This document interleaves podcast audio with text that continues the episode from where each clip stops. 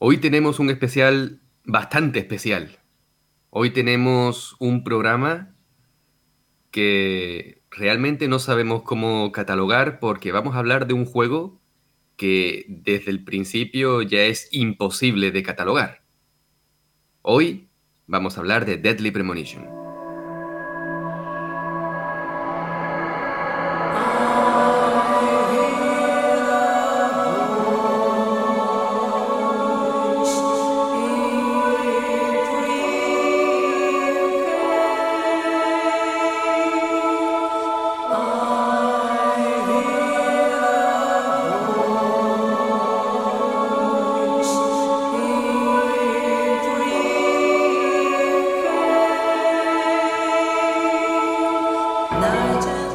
Buenas, bienvenidos aquí a Explorando Videojuegos en un nuevo especial. Como bien decía Jesús, un especial muy especial porque no vamos a hablar de cualquier juego, vamos a hablar de un juego muy especialito, muy, mm, muy extraño y que tiene cosas que han espantado a muchos y han atraído a otros, ¿verdad? Así que vamos a hablar hoy de Deadly Premonition.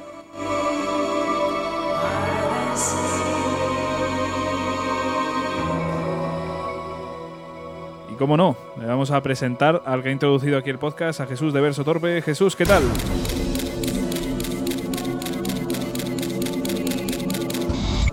Muy buenas, ¿qué tal? Pues la verdad es que ya llevamos bastante tiempo hablando sobre, sobre si hacer o no este especial, porque no deja de ser un juego que es odiado literalmente por bastante gente, pero del mismo modo es muy querido y entre este colectivo que, que no es que quieran este juego, sino que lo aman, me, encuentro yo y la verdad es que no podría estar más contento de, haber conocido esta pequeña saga, esta pequeña franquicia y de que se haya convertido en uno de... Sí, yo creo que en uno de los juegos más importantes de mi vida. Pues no, no es para menos porque realmente es un juegazo con una pedazo de historia y una banda sonora increíbles. Ya, ya lo he dicho en otras ocasiones aquí en Explorando Videojuegos, pero son dos factores que me importan mucho, la banda sonora y la historia y este juego lo cumple. Eh, ya hablaremos más detenidamente de esto, pero en lo que no cumple también este, este juego es en el apartado jugable y en lo que son, pues eso, los bugs, la programación. Tiene, tiene fallos importantes que, ya te digo, que pueden echar atrás a muchas personas. Pero realmente estamos hablando de un juego eh, de culto muy, muy, muy importante para muchas personas y, realmente, pues. Eh, además es que podemos jugarlo incluso ahora mismo en Nintendo Switch, o sea que es una cosa bastante, bastante curiosa. El hecho en sí, incluso de que haya tenido una secuela, que también hablaremos un poquitillo de ella, eh, para la plataforma híbrida de Nintendo, ¿no? Es, bastante curioso. Y además esa secuela que, salió, como tú bien acabas de decir, para Nintendo Switch, cumple a la perfección lo que debía ser arrastrado de la primera entrega. Y es que ya no solamente eh, cumplir con una historia y presentar unos personajes interesantes, sino que todo lo malo que arrastraba la versión original lo tiene la secuela. Pero es que vamos más allá. De la primera entrega hay tres versiones, como quien dice, ¿vale? Eh, tenemos la versión de 360, que es la original. Luego tenemos la versión Director's Cut, que salió en, en PlayStation 3. Y juraría que esta es la misma versión que también está en Steam. Y luego tenemos la versión Origins que está para, Nintendo Switch. Y es que las tres. las tres son igual de malas en cuanto a. en cuanto a, lo que es eh, funcionamiento. ¿vale? el, Rendimiento, el rendimiento de esta saga. Bueno, ya hablaremos más. un poco más en profundidad de ello. Pero el resumen es que es un auténtico desastre. no podría definirlo mejor, ¿no? la verdad. Es una pena porque realmente son tres versiones. Eh, por ejemplo, la Director's Cut, que es yo creo que una de las más completas o la más completa directamente, que tiene pues, ese contenido añadido, que tiene unas cinemáticas más que podrían haber añadido en Origins, ¿no? Pero bueno, eh, pues realmente podrían haberse involucrado un poquito más en ese proyecto y quitar todos los errores, pero nada, nada. Aquí estamos hablando de Deadly Premonition y si no hay ese tipo de fallos, creo que se perdería una esencia importante y, es bastante curioso, ¿no? Que, Eso lo leí yo y, no recuerdo, no recuerdo dónde lo leí, en alguna red social, en algún foro o algo, y, y había bastante gente que tenían en común eso que acabas de decir que si Deadly Premonition saliese pulido, funcionando bien, ya no sería lo mismo. pero es que es cierto, es que dentro de la locura que, su creador, Suiri65, eh, se sacó de la, de la manga, de la chistera, este, estos errores en cuanto a rendimiento es como un personaje más del juego. Ya, ya, una seña de identidad. Sí, que, que puede ser no muy positiva, pero bueno, ahí está. Y realmente no se entendería Deadly Premonition sin hablar de esos fallos y, claro, es cosas que, raras. vamos a ser realistas. Eh, cuando tú te presentas ante Deadly Premonition, esto es un juego que mm, mm, a mí me parecería extraño que llegase a tus manos sin saber nada de él previamente, ¿vale? Partimos de esa, partimos de esa premisa. Pero tú imagínate esa persona que, se cumple justamente lo contrario de lo que yo estoy diciendo. Esa persona que, llega a este juego sin saber absolutamente nada, nada, lo pone y, en la época de Xbox 360 en la que ya veíamos, por ejemplo, Alan Wake, por, poner un ejemplo y que yo siempre los he, em, en cierto modo, comparado, ¿vale? pues conociendo la calidad gráfica de Alan Wake, se, presenta, se le presenta delante Deadly Premonition. Claro, eso ya de por sí es un shock, ¿vale? Pero es que si luego empiezas a controlarlo y, tú ves como York eh, se mueve, que no es que tenga control tipo tanque, es que es un tanque. No, es que no es un tanque, es que es un Renault 12, ¿vale? Es que, es que tío, estamos hablando de que el control es, una castaña, tío. y luego el sistema de combate, eh, la variedad, porque la banda sonora sí tiene mucha variedad, ya no solamente en temas, sino en volúmenes. ya te digo, o sea, está muy... Y, ojo, porque aquellos que nos están escuchando ahora mismo y que estamos, y que están escuchando cómo estamos dinamitando lo que es Deadly Premonition, tranquilos, tranquilos, porque si este juego está hoy en explorando videojuegos es precisamente porque es un juego que merece muchísimo la pena. Pues sí, pues sí. Ya hemos hablado en algunas ocasiones de él. Creo que habrá una gran parte del público que, sabrán perfectamente que todo esto va con muy buenas intenciones, a pesar de, que lo estemos aquí machacando, pero realmente pues es eso que... Tío, eso es como cuando tú eres padre, yo no soy padre, tú tampoco, pero bueno, que yo me puedo imaginar que tú eres padre y tú dices que tú quieres mucho a tu hijo, pero tu hijo es un cabrón, ¿no? Porque, hay que ver que es un vándalo, pero en el fondo tiene buen corazón. Pues con, esto, esto es lo mismo, ¿vale? Es un juego que un juego rebelde. Claro. sí, tío, es que esa es la cosa. Es un juego rebelde. Es un juego que está hecho con la intención de entretenerte y al mismo tiempo de sacarte de tus casillas, tío, y lo cumple a la perfección. Pero es que te presenta. Eh, eh, es que te presenta algo que yo personalmente no he visto en ningún otro videojuego, ¿vale? O, quizás en aquella época. Hoy por hoy sí nos hemos, nos hemos encontrado con otras tropecientas mil historias distintas. Pero en aquella época yo personalmente no me había encontrado ningún juego que te presentase algo de ese tipo, ¿vale? Una historia tan cruda, con tantísimos giros de guion, y en el que te presenten, y aquí sí puedo decir abiertamente, no te vas a encontrar ningún protagonista como Francis George Morgan. Ya, la verdad es que nadie, nadie. Puedes, puedes encontrarte personajes con un. perdón, personajes con una un carisma impresionante o con algún tipo de locura, vale, lo que tú quieras, pero como York, o sea, eso que tiene ese hombre en la cabeza, yo creo que es uno de los mayores reclamos del juego. Pues sí, realmente el protagonista y en general, bueno, los personajes, la locura que, se respira en muchas situaciones eh, son yo creo que claves de, la historia del juego y sin ellos, pues desde luego no estaríamos aquí hablando de Deadly Premonition. Así que bueno, si te parece Jesús, vamos a comenzar con el especial. Venga.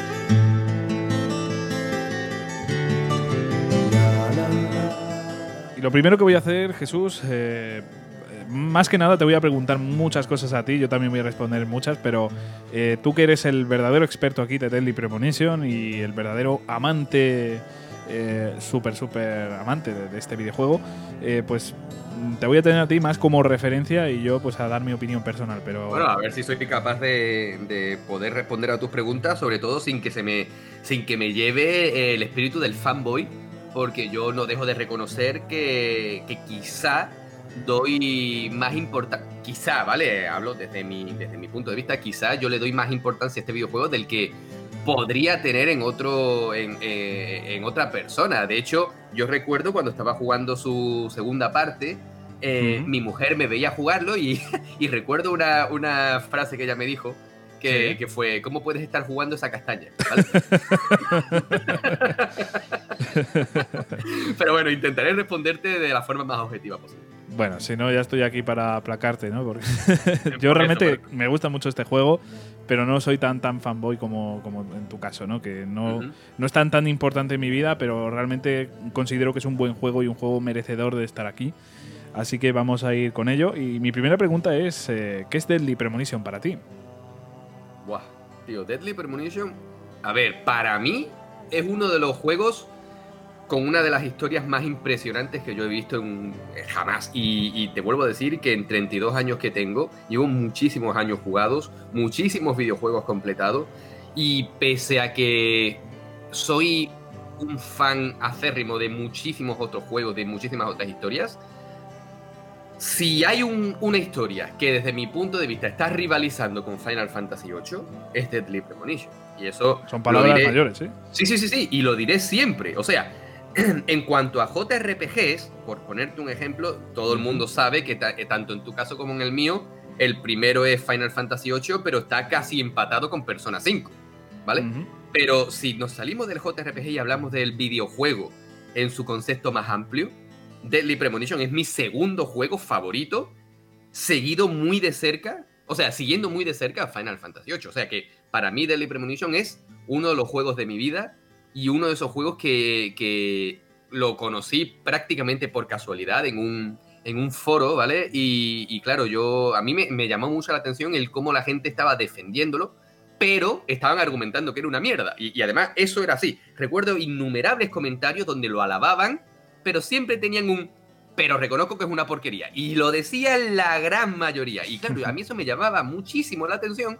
Me hice con el juego y, estoy completamente de acuerdo. Y además recuerdo el vicio que cogí, el vicio tan exagerado que cogí con este juego, tío. Que cuando me lo terminé dije, no, tío, ha terminado. Ahora, ahora qué. Y claro, yo decía, eh, muchísimos años antes de que se empezase siquiera a, a rumorearse una secuela, ¿vale? Yo decía, joder, con la mierda que es este juego no lo continúan en la vida. ¿Vale? Y por suerte me llevé, me llevé esa sorpresa, esa grata sorpresa en forma de secuela que, bueno, que eh, hablando muy de una forma muy amplia, su secuela es tanto o incluso más importante que el primero. ¿eh? Sí, pues fíjate que yo creo que hubiese sido un juego individual bastante bueno, ¿eh? O sea, no, no hubiese necesitado ningún tipo de secuela para tener una historia con conclusión. Sí, pero es que tú tienes que pensar una cosa, y es que al principio del juego ya se argumenta que, que York eh, viene de otros. Claro, que viene de otros casos que tienen mucha importancia en este caso que, sucede en, Deadly Premonition. y en esta secuela, sin hacer spoiler de ningún tipo, se responde a estas dudas que se quedan en el primer juego y además se responde de una forma muy buena. Yo considero que Deadly Premonition 2 sí que termina de una forma totalmente conclusiva y que no sería necesario una secuela, pero yo considero que con todo este tipo de historias, todo lo que sean precuelas para seguir dándole un poquito más de lore a, la saga, me parece un acierto enorme. Bueno, ya hablaremos más detenidamente de la secuela y de posibles, eh, bueno, eh, yo creo que no va a haber más, pero bueno, si hay que hablar, pues hablaremos más de. No, no, yo no, yo no creo tampoco que haya tampoco, no, pues nada, pues hablaremos de, esa secuela un poquito más detenidamente, obviamente sin hacer spoilers ni nada, pero hablaremos un poco más adelante. De, hecho, ya casi en la recta final del podcast.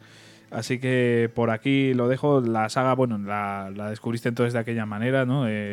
Por recomendaciones de gente, ¿verdad? De... Sí, de, completamente de casualidad en este ese, ese, tipo, ese típico juego que tú desconoces completamente, pero que empiezas a ver a todo el mundo hablando de él y tú dices, ¿qué le pasa a este juego? ¿No? Pues, pues, pues eso. ¿Y qué apartado para ti es más importante? Porque creo que rivaliza bastante la banda sonora con la historia. ¿Cuál, para, eh, ¿cuál es la banda sonora, La banda sonora me encanta me encanta y de hecho la, suelo escuchar habitualmente, eh, igual que suelo escuchar la de Final Fantasy VIII, la de Persona o cualquiera de ellas. Pero pese a que me encanta la banda sonora, yo voy a decir que este juego, su punto fuerte, su punto principal es la historia. Entonces, eh, si por alguna razón de, la vida eh, tuvieses que jugar este juego sin música, sin efectos especiales, eh, no pasaría nada o, no, creo, no creo que pasase nada, porque como ya te digo, la historia tiene ese, ese algo que consigue engancharte, ese, e, ese toque de misterio, pero que al mismo tiempo te, te lo te lo sazonan un poquito con, comedia, con humor. Eh, al mismo tiempo te meten unos toquecitos de, terror, porque no deja de ser un sucedáneo de survival horror. Y, bueno, claro, esa mezcolanza extraña hace que, el juego pues tenga, tenga un no sé qué, un, aroma especial que, que, hace que el juego pues te entre por los ojos pese a que lo primero que ves es un mojón. ya, bueno. vale, pues. Eh, Oye, pero yo tengo una pregunta, porque yo he dicho cómo, cómo, llegó Deadly Premonition a mí. Lo he dicho muchísimas veces, en verdad, aquí en el programa, pero ¿cómo llegó a ti este juego? Pues realmente fue por eh, un amigo que sí que le dio la oportunidad en su día con la Directos Cat y me lo empezó a recomendar muchísimo. Le mando aquí un fuerte abrazo, Jesús, que literalmente también se llama Jesús. Joder, tío, todo lo bueno, todo lo bueno ¿eh? No, pero bueno, lo, jugó mi amigo y, pues me lo empezó a recomendar, me empezaba a decir, pero tío, tienes que comprártelo, tienes que comprártelo. Y bueno, pues al final cayó, al final cayó y no me arrepiento de nada. Ya te digo, tampoco lo considero el mejor juego del mundo, pero sí que es verdad que, me ha encantado y ha sido una experiencia que, que obviamente pues yo necesitaba tener. Y yo la recomiendo siempre a, cada usuario, aunque ya te digo que a nivel jugable es que deja mucho que desear. Y, yo que valoro muchísimo el apartado jugable, uff. Eh, tenía partes que, costaba seguir avanzando, que lo único que te tiraba era la historia, ¿eh? eso también hay que decirlo. no, no, es que claro, ahí es donde yo voy, que, que el juego está mal concebido desde, desde el principio, pero que consigue que esa historia no tenga, no tenga puntos flacos y, consiga dejarte enganchado en todo momento. ¿Qué videojuego a día de hoy no tiene en algún momento un, punto en el que la historia decae? Prácticamente todos, es que es normal, es comprensible. Cualquier historia buena, cualquier juego, película, serie, novela, lo que tú quieras, llega un momento en el que se desinfla un poco la historia porque es que es normal. El, el término altibajo está ahí para eso. Y, esto es así, pero yo considero que la historia de Deadly Premonition, para mí, no tiene ningún altibajo. En todo momento eh, sabe captar tu atención y consigue engancharte por, porque, sinceramente, si este juego tiene un momento malo y la historia decae, o sea, si te aburre la historia y todo lo demás falla, mm, ¿qué haces tú con este juego? Ya. pues sí, pues sí, la verdad es que ya te digo, es que tiene apartado jugable que ya nos meteremos en él más adelante, pero madre mía, el apartado jugable eh, cuesta, cuesta un poco, eh, cuesta un poco. Pero bueno, eh, yo creo que más o menos ya sabemos un poco cómo va Deadly Premonition. Creo que nos hemos enfocado mucho en, en esos fallos que tiene a nivel de programación, en esos fallos que tiene a nivel de jugabilidad. Y, hemos alabado esa pedazo de historia y la banda sonora, así que bueno, creo que es hora de meternos en la historia. Obviamente, sin, hacer spoiler, vamos a evitar hacerlo de la forma habitual. No vamos exactamente, exactamente, porque este juego merece que, pese a que hagamos un especial, no, no dinamitemos su historia, porque esperamos que con este especial mucha gente le dé la oportunidad que se merece y nos gustaría que, que el jugador novato en, este, en esta pequeña saga llegue a ella de la forma más virgen posible. Claro, entonces vamos a hablar muchas cosas eh, en general, no nos vamos a meter en su trama, no nos vamos a decir pues eh, los misterios que, tiene, porque tiene muchísimos misterios y creo que es la clave realmente de, su historia, ¿no? la cantidad de misterios que va resolviendo y demás. Creo que es algo tan importante que no podemos meternos en ello, así que lo que vamos a hacer es hablar por encima de la historia.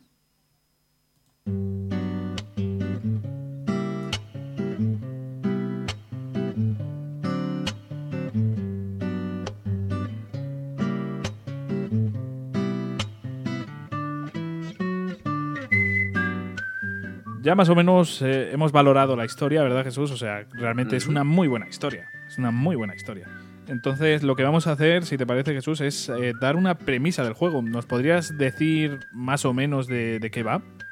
Bueno, en un sentido muy amplio nos encontraríamos ante un juego en el que un, detective, un agente del FBI, tiene que acudir a un pueblo en el que se ha llevado a cabo un asesinato en unas circunstancias muy peculiares. Y bueno, pues desde aquí se empieza a desgranar una historia en la que hay, como ya he dicho antes, bastantes giros de guion, en el que el protagonista, para empezar, demuestra que no es lo que se ve desde un principio y en el que precisamente los ciudadanos de este pueblo no son lo que aparentan ser.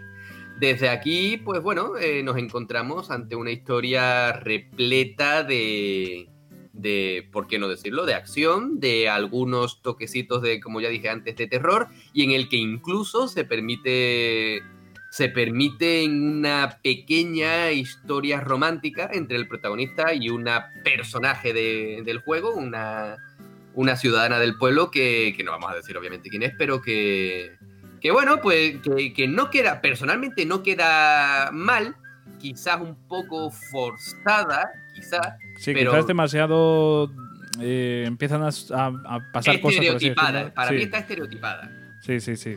Yo opino exactamente lo mismo, pero realmente eh, da valor, ¿eh? Da mucho valor y a mí me no, gustó. No queda nada mal, no queda nada mal. Me encantaría poder seguir diciendo alguna cosita más para, para que, el, para que la historia tuviese un poquito más de, relevancia de cara a futuros jugadores, ¿no? Pero, pero bueno, digamos que todo lo que tú ves en este juego quizá no sea algo que está pasando realmente, sino algo que, el protagonista se está imaginando. Eso es una de las cosas que nunca han estado...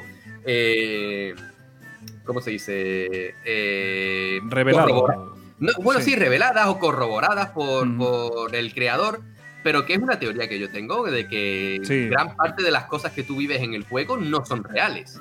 Yo, bueno, respecto a esto y sin entrar mucho en spoilers, hay una parte concretamente que tienes el control de otra persona. Exactamente, y vas, y vas precisamente al mismo punto en el que a mí me, surgen las dudas. Claro, ahí te iba a comentar. Eh, ¿Eso te ha fastidiado la teoría o realmente es que mm, eh, por un lado me ha fastidiado la teoría y por otro me ha dado a entender que quizá este personaje en cuestión del que estás hablando está de alguna forma conectada con, George Morgan y por eso vive eso. No lo sé, yo jamás lo, lo podría afirmar con exactitud, pero a mí me gusta más pensar que todo eso que está pasando es, fruto de la imaginación de, de George. Que, que, bueno, que ya que estamos hablando un poquito de su historia, si a ti te parece, podríamos hablar también de, del protagonista y así completamos un poquito al no poder terminar de hablar de su historia.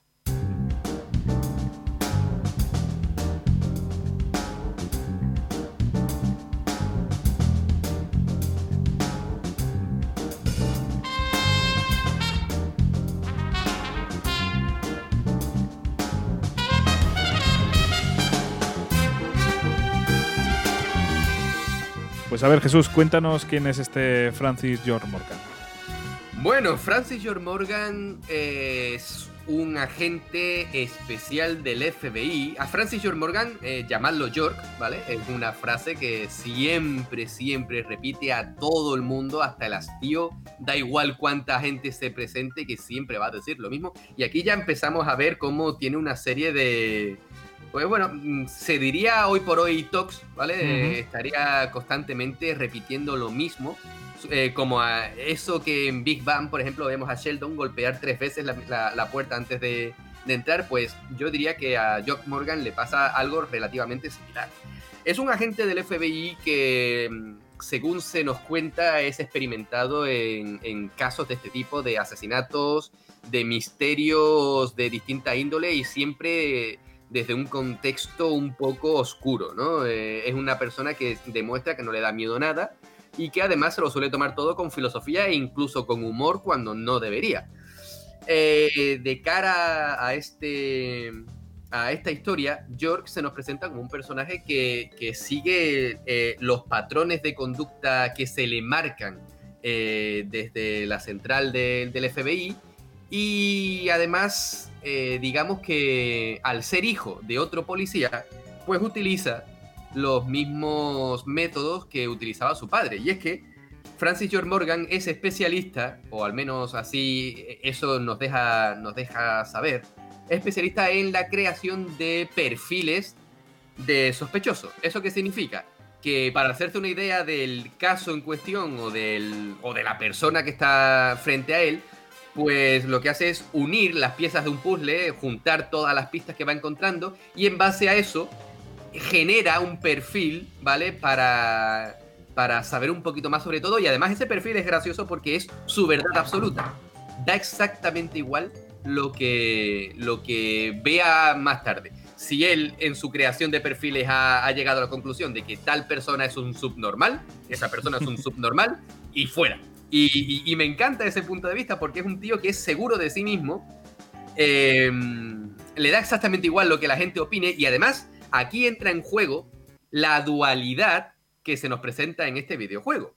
Y es que le da exactamente igual lo que opine todo el mundo, que su verdad es absoluta, porque incluso eh, cuando muestra lo que yo considero que es su punto débil, también le importa un pimiento, literalmente. ¿Y cuál es su punto débil? Su punto débil es su otro yo, Zack. Zack es alguien que se nos presenta como un amigo imaginario, alguien que vive en su cabeza. Bueno, se podría incluso eh, yo al menos es lo que pensaba y también dejémosle un poco de imaginación a la, gente, ¿no? O sea, podría ser pues un amigo imaginario. Eh, dejémoslo en dudas, pero también yo, por ejemplo, lo que percibí fue realmente, pues, como que hablaba al jugador, concretamente. O sea, cuando estaba hablando con Zack, ¿tú, lo viste así? Yo lo vi así eh, y vamos, Yo, a eso no, no, llegué nunca. Yo no en ningún momento sentí que me estuviese hablando a mí, pero sí sentí que estaba hablando a alguien. Obviamente, sí, sí, sí. De hecho, ya te digo, yo eh, como hablaba normalmente a cámara y bueno, lo hacía de una forma que a mí al menos me daba la impresión de que era el propio jugador, eh, este, esta, mm, eh, Esta persona. Bueno, sí, a ver, podría, podría ser, es, otra teoría que se nos presenta, por supuesto. La naturaleza original de Zack no vamos a, no vamos a revelarla porque es uno de los puntos fuertes de, de la historia de Deadly Premonition pero, pero sí que es algo, es algo bonito porque York cuando está solo, bueno, incluso cuando hay, eh, hay más gente, pero sobre todo cuando está solo es cuando más rienda suelta da a sus conversaciones con Zack y demuestra que lo ha acompañado desde pequeño porque hablan de su graduación, de cuando estaban viendo tal película, cuando estaba pasando tal cosa. Em, porque además cuando tú vas eh, conduciendo en el pueblo, la mayor parte del tiempo York va hablando con Zack y, sobre todo van hablando de cine y además de cine real, eh, con referencias al cine de muchísima gente, de muchísimos directores famosos. Y, bueno, me parece un concepto interesante porque otorga más credibilidad a la historia al, demostrarte que está sucediendo en un mundo real, en un mundo que te puedes creer, es creíble al 100%. Así que como conclusión, yo creo que Francis George Morgan es uno de esos personajes que están creados con la intención de ser una comedia, una parodia, pero que al final, desde mi punto de vista, acaba siendo muy creíble. Sí, sí, sí, desde luego. Y tiene muchas cosas raras, por así decirlo. Se nota que es una persona compleja. Eh, porque tiene actitudes, por ejemplo, lo de golpearse el pecho con el dedo, eh, entre otras facultades que, desde luego hacen... Leer el futuro en los pozos de las tazas de café. Sí, sí, sí, que es algo también llamativo. Eh, tiene como esas, eh, iba a decir tradiciones, pero como esos... esas, conductas, sí. esas manías que, que, desde luego son extravagantes y, y a veces da la sensación de que vive en un mundo aislado y el resto del pueblo no, se da cuenta de que este personaje está haciendo estas cosas, porque de verdad que hay veces... Claro, pero la gente se le queda mirando cuando está hablando con alguien y de repente empieza a hablar con Zack. Mm, si tú o yo lo vemos desde fuera, decimos, este tío está hablando solo. ¿Vale? Sí, está como una chota. claro, sí, sí. Es que literalmente lo que se ve desde un principio que está como una chota, que está majara perdido, pero es que él mismo habla con Zack, se responde, y, llega a conclusiones como si estuviese hablando con otra, con otra persona. Tú sabes que tú tienes tu punto de vista, yo tengo el mío, y a base de hablar entre nosotros, pues llegamos a una conclusión. Él llega a una conclusión a base de hablar consigo mismo, o sea, que tiene muy diferenciada esa dualidad de personajes, esos distintos ideales, y se refleja muy bien en, cómo resuelve los casos. Sí, sí, sí, la verdad es que sí, se, se nota ahí bastante. Eh, por otro lado, también, bueno, vamos a ir introduciendo aquí, o sea, en el pueblo, por ejemplo, también hay muchos, muy buenos personajes, ¿no? El, el sheriff, eh, la policía que también está con él. eh, un montonazo, ¿no? De, La policía que, por cierto, en ningún momento y bajo ningún concepto tuvo la intención de parecerse a Emily Watts. para nada. No, no, no, para nada, ni en el nombre. Eh, Nuevamente algo marca de, la casa, marca de Sweetie 65, que bueno, más tarde podríamos hablar un poquito, hablar algunas pinceladas sobre este hombre, porque la verdad es que se lo merece. Vale, pues eh, hablaremos sobre él. Em, de momento, pues eso, los personajes realmente eh, son llamativos.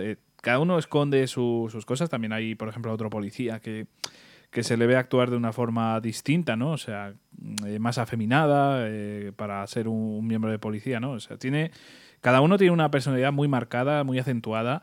Eh, y te da indicios de, ciertas cosas, ¿no? O sea, ya directamente en la introducción ves varios personajes, te sacan ahí un plano de cada uno y ya te hace sospechar. Dices, mm, ¿será uno de estos el, eh, el que ha cometido el delito del juego, eh, tendrán que ver, están involucrados, ¿por qué no se está mostrando esto? O sea, realmente es un juego que te está mostrando cada poco pistas, te está eh, mandando información que hasta después no, te das ni cuenta de que, de que existe. Y además hace algo muy típico de cualquier serie de o película de, de intriga y de género policíaco, porque no es como te puedo hablar. Imagínate un juego que nosotros pues ya hemos reventado hasta la saciedad, ¿vale? Final Fantasy VIII. Desde el primer momento ya te dicen quién es el enemigo.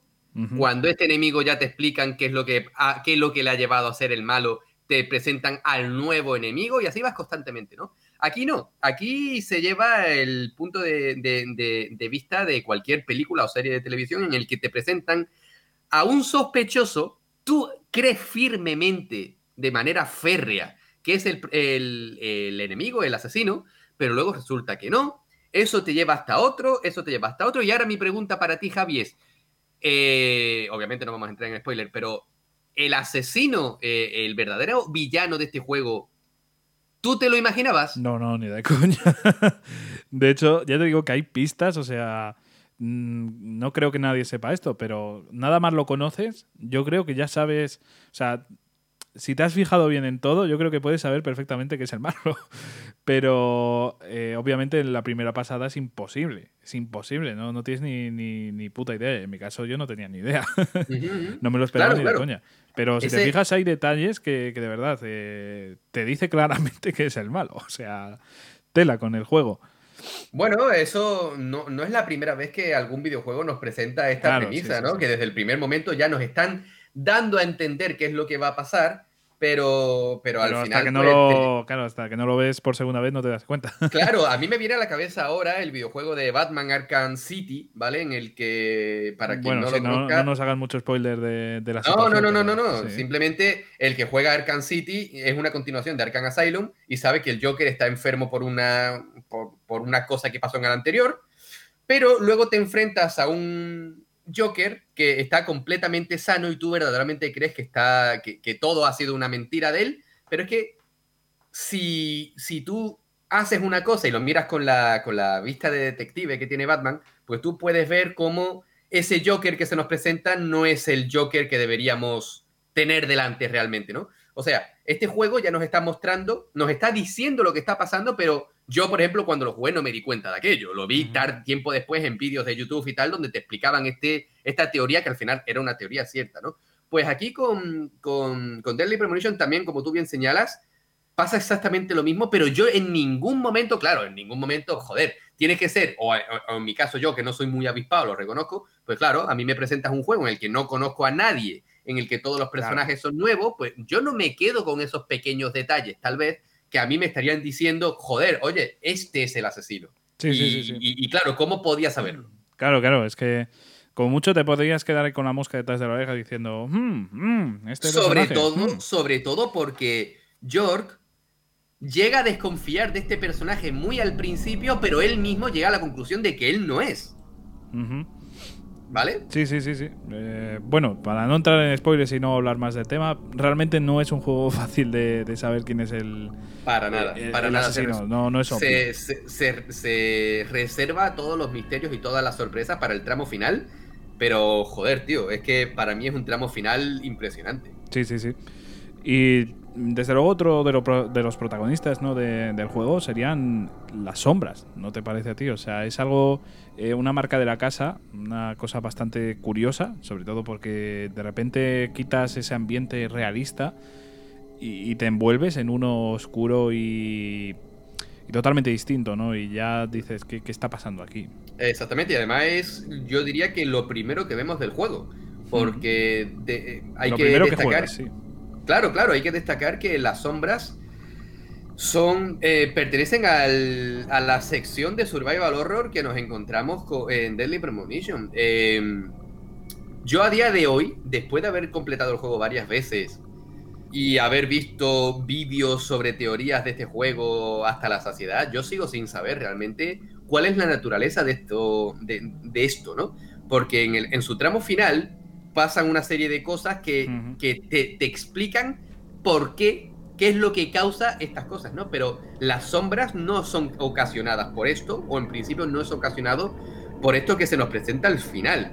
Eh, es una de las partes más importantes y además considero que, llegan a dar su toquecito de, miedo porque las sombras tienen unos sonidos guturales, ¿vale? Unos, unos gritos que te, te ponen mal cuerpo.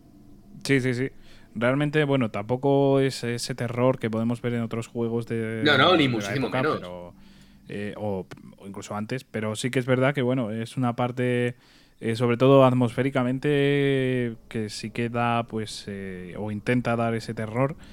No sé si lo logra realmente, pero lo intenta. Sí, yo, yo considero que sí que.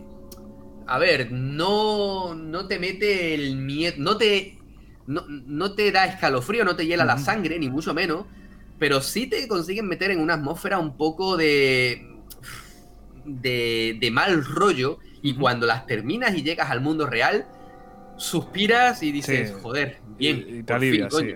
Exactamente, exactamente. sí, sí, sí, sí, sí. Eh, y realmente, bueno, pues son una parte que hace que la jugabilidad quizás sea lo más completo del juego a nivel jugable, ¿no? O sea, tienes aquí los disparos, tienes eh, puzzles, eh, tienes que resolver cosas, no sé, pues eh, yo creo que la parte más, la mejor parte jugablemente del juego y realmente pues se agradece también, también te digo. Bueno, pero, pero es curioso, ¿no? Que digamos que es una de las mejores partes del juego cuando el sistema de combate, para que os hagáis una idea, el, el, sistema de combate, imaginad Resident Evil 4 y 5, por poner un ejemplo, ¿vale? En el que para disparar pues tenéis que estar quietos, pero curiosamente cuando utilizas un arma cuerpo a cuerpo sí te puedes mover libremente, eso es una cosa que tú dices, vale, ¿por qué, ¿por qué con, un, con un arma sí me puedo mover y con otra no, ¿vale? Eh, coges una pistola y eres una torreta prácticamente. Y... Pero bueno, imagínate ese sistema de juego, pero eh, estropearlo, ¿vale? estropearlo, hacer que sea un poquito más tosco, eh, para acertar a los enemigos tienes la típica mirilla, ¿vale? Infrarroja para, para saber dónde va, dónde va a golpear la bala. Pero reconozcámoslo, eh, eh, es, poco llamativo el sistema de combate. Pero dentro de lo que cabe, mejor que el mundo abierto, por ejemplo. Sí, sí, por supuesto. Sí que, sí que lo es. Es que ya, ya decimos que no es un sistema jugable demasiado bueno. Pero después te recompensa porque cada después de, cada encuentro con, las sombras, por así decirlo, cada vez que viajas aquí a, este eh, mundo, por así decirlo, es que no, no es como en Silent Hill que vas a, otro mundo, ¿no? Eh, aquí directamente pues es como... Eh, yo soy de los que opinan como tú, Jesús. Yo creo que realmente sí que es la cabeza de, de York y realmente estamos viviendo lo que él piensa que está pasando, pero realmente, desde luego, y creo que es obvio en esto, hay muchas veces que aparece directamente eh, el tipo de la gabardina roja, ¿no? al final, dudo mucho que se haya metido ahí eh, el personaje real que, que, lleva esa gabardina. No, dudo mucho que esté metido eh, ahí haciendo eso, ¿no? O sea, lo dudo infinito. O sea, creo que eso es una pista para demostrar que no es así, que no. que, que está dentro de su cabeza. Así que bueno. Bueno, pero quizá, mi, teoría es que quizá eh, ese asesino del chubasquero está realmente en ese mundo, pero todo lo demás se lo está imaginando York. Sí, pero bueno, podría ser incluso que simplemente es como que. Mm, una simbología de lo que está encubriendo, por ejemplo, esa persona. ¿Sabes? O sea, podría ser un poquito eso, ¿no? una simbología de realmente está encubriendo eh, las pistas que está buscando York, ¿verdad? O sea, podría verse desde ese punto de vista porque si no, si realmente estuviese esa persona de, mm, del chubasquero rojo ahí, yo creo que le habría visto la cara, por ejemplo, y sabría perfectamente quién era. Sería absolutamente imposible que, que pasase eso y de hecho eh, otras personas que estuviesen con, con ella, ¿no? con esa persona de la, de la, mm, del chubasquero rojo, pues realmente sabrían que dirían dónde está este hombre ¿no? o esta mujer. Eh, entonces yo creo, sinceramente, que, que no, que, que, es todo imaginación suya y es como eh, los obstáculos, ¿no? Es una metáfora de los obstáculos de, que le impiden seguir avanzando en el caso. Yo lo, yo lo veo así y a día de hoy lo mantengo porque realmente, pues como dices tú, no hay una confirmación. Pero a no ser que en el 2 pase algo y sí que se confirme, que creo que no, eh, yo, yo considero que es eso, que es todo mental y que es, este tipo de cosas es simplemente pues una metáfora, ¿no? Pero bueno. Sí, bueno, tiene su lógica y, si hablamos de que es un mundo metafórico, pues bueno, de esa forma podemos explicar absolutamente todo de cualquier videojuego. Así pues. que sí, sí, estoy de acuerdo.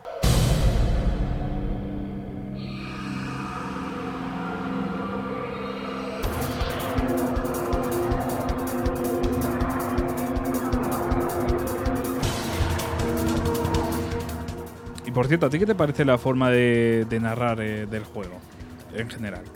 A mí me parece que, está completamente extraída de lo que ya hiciese en su día una serie de televisión que, bueno, pues su creador, Suiri65, eh, ha dicho 200 mil millones de veces que es un, gran fan.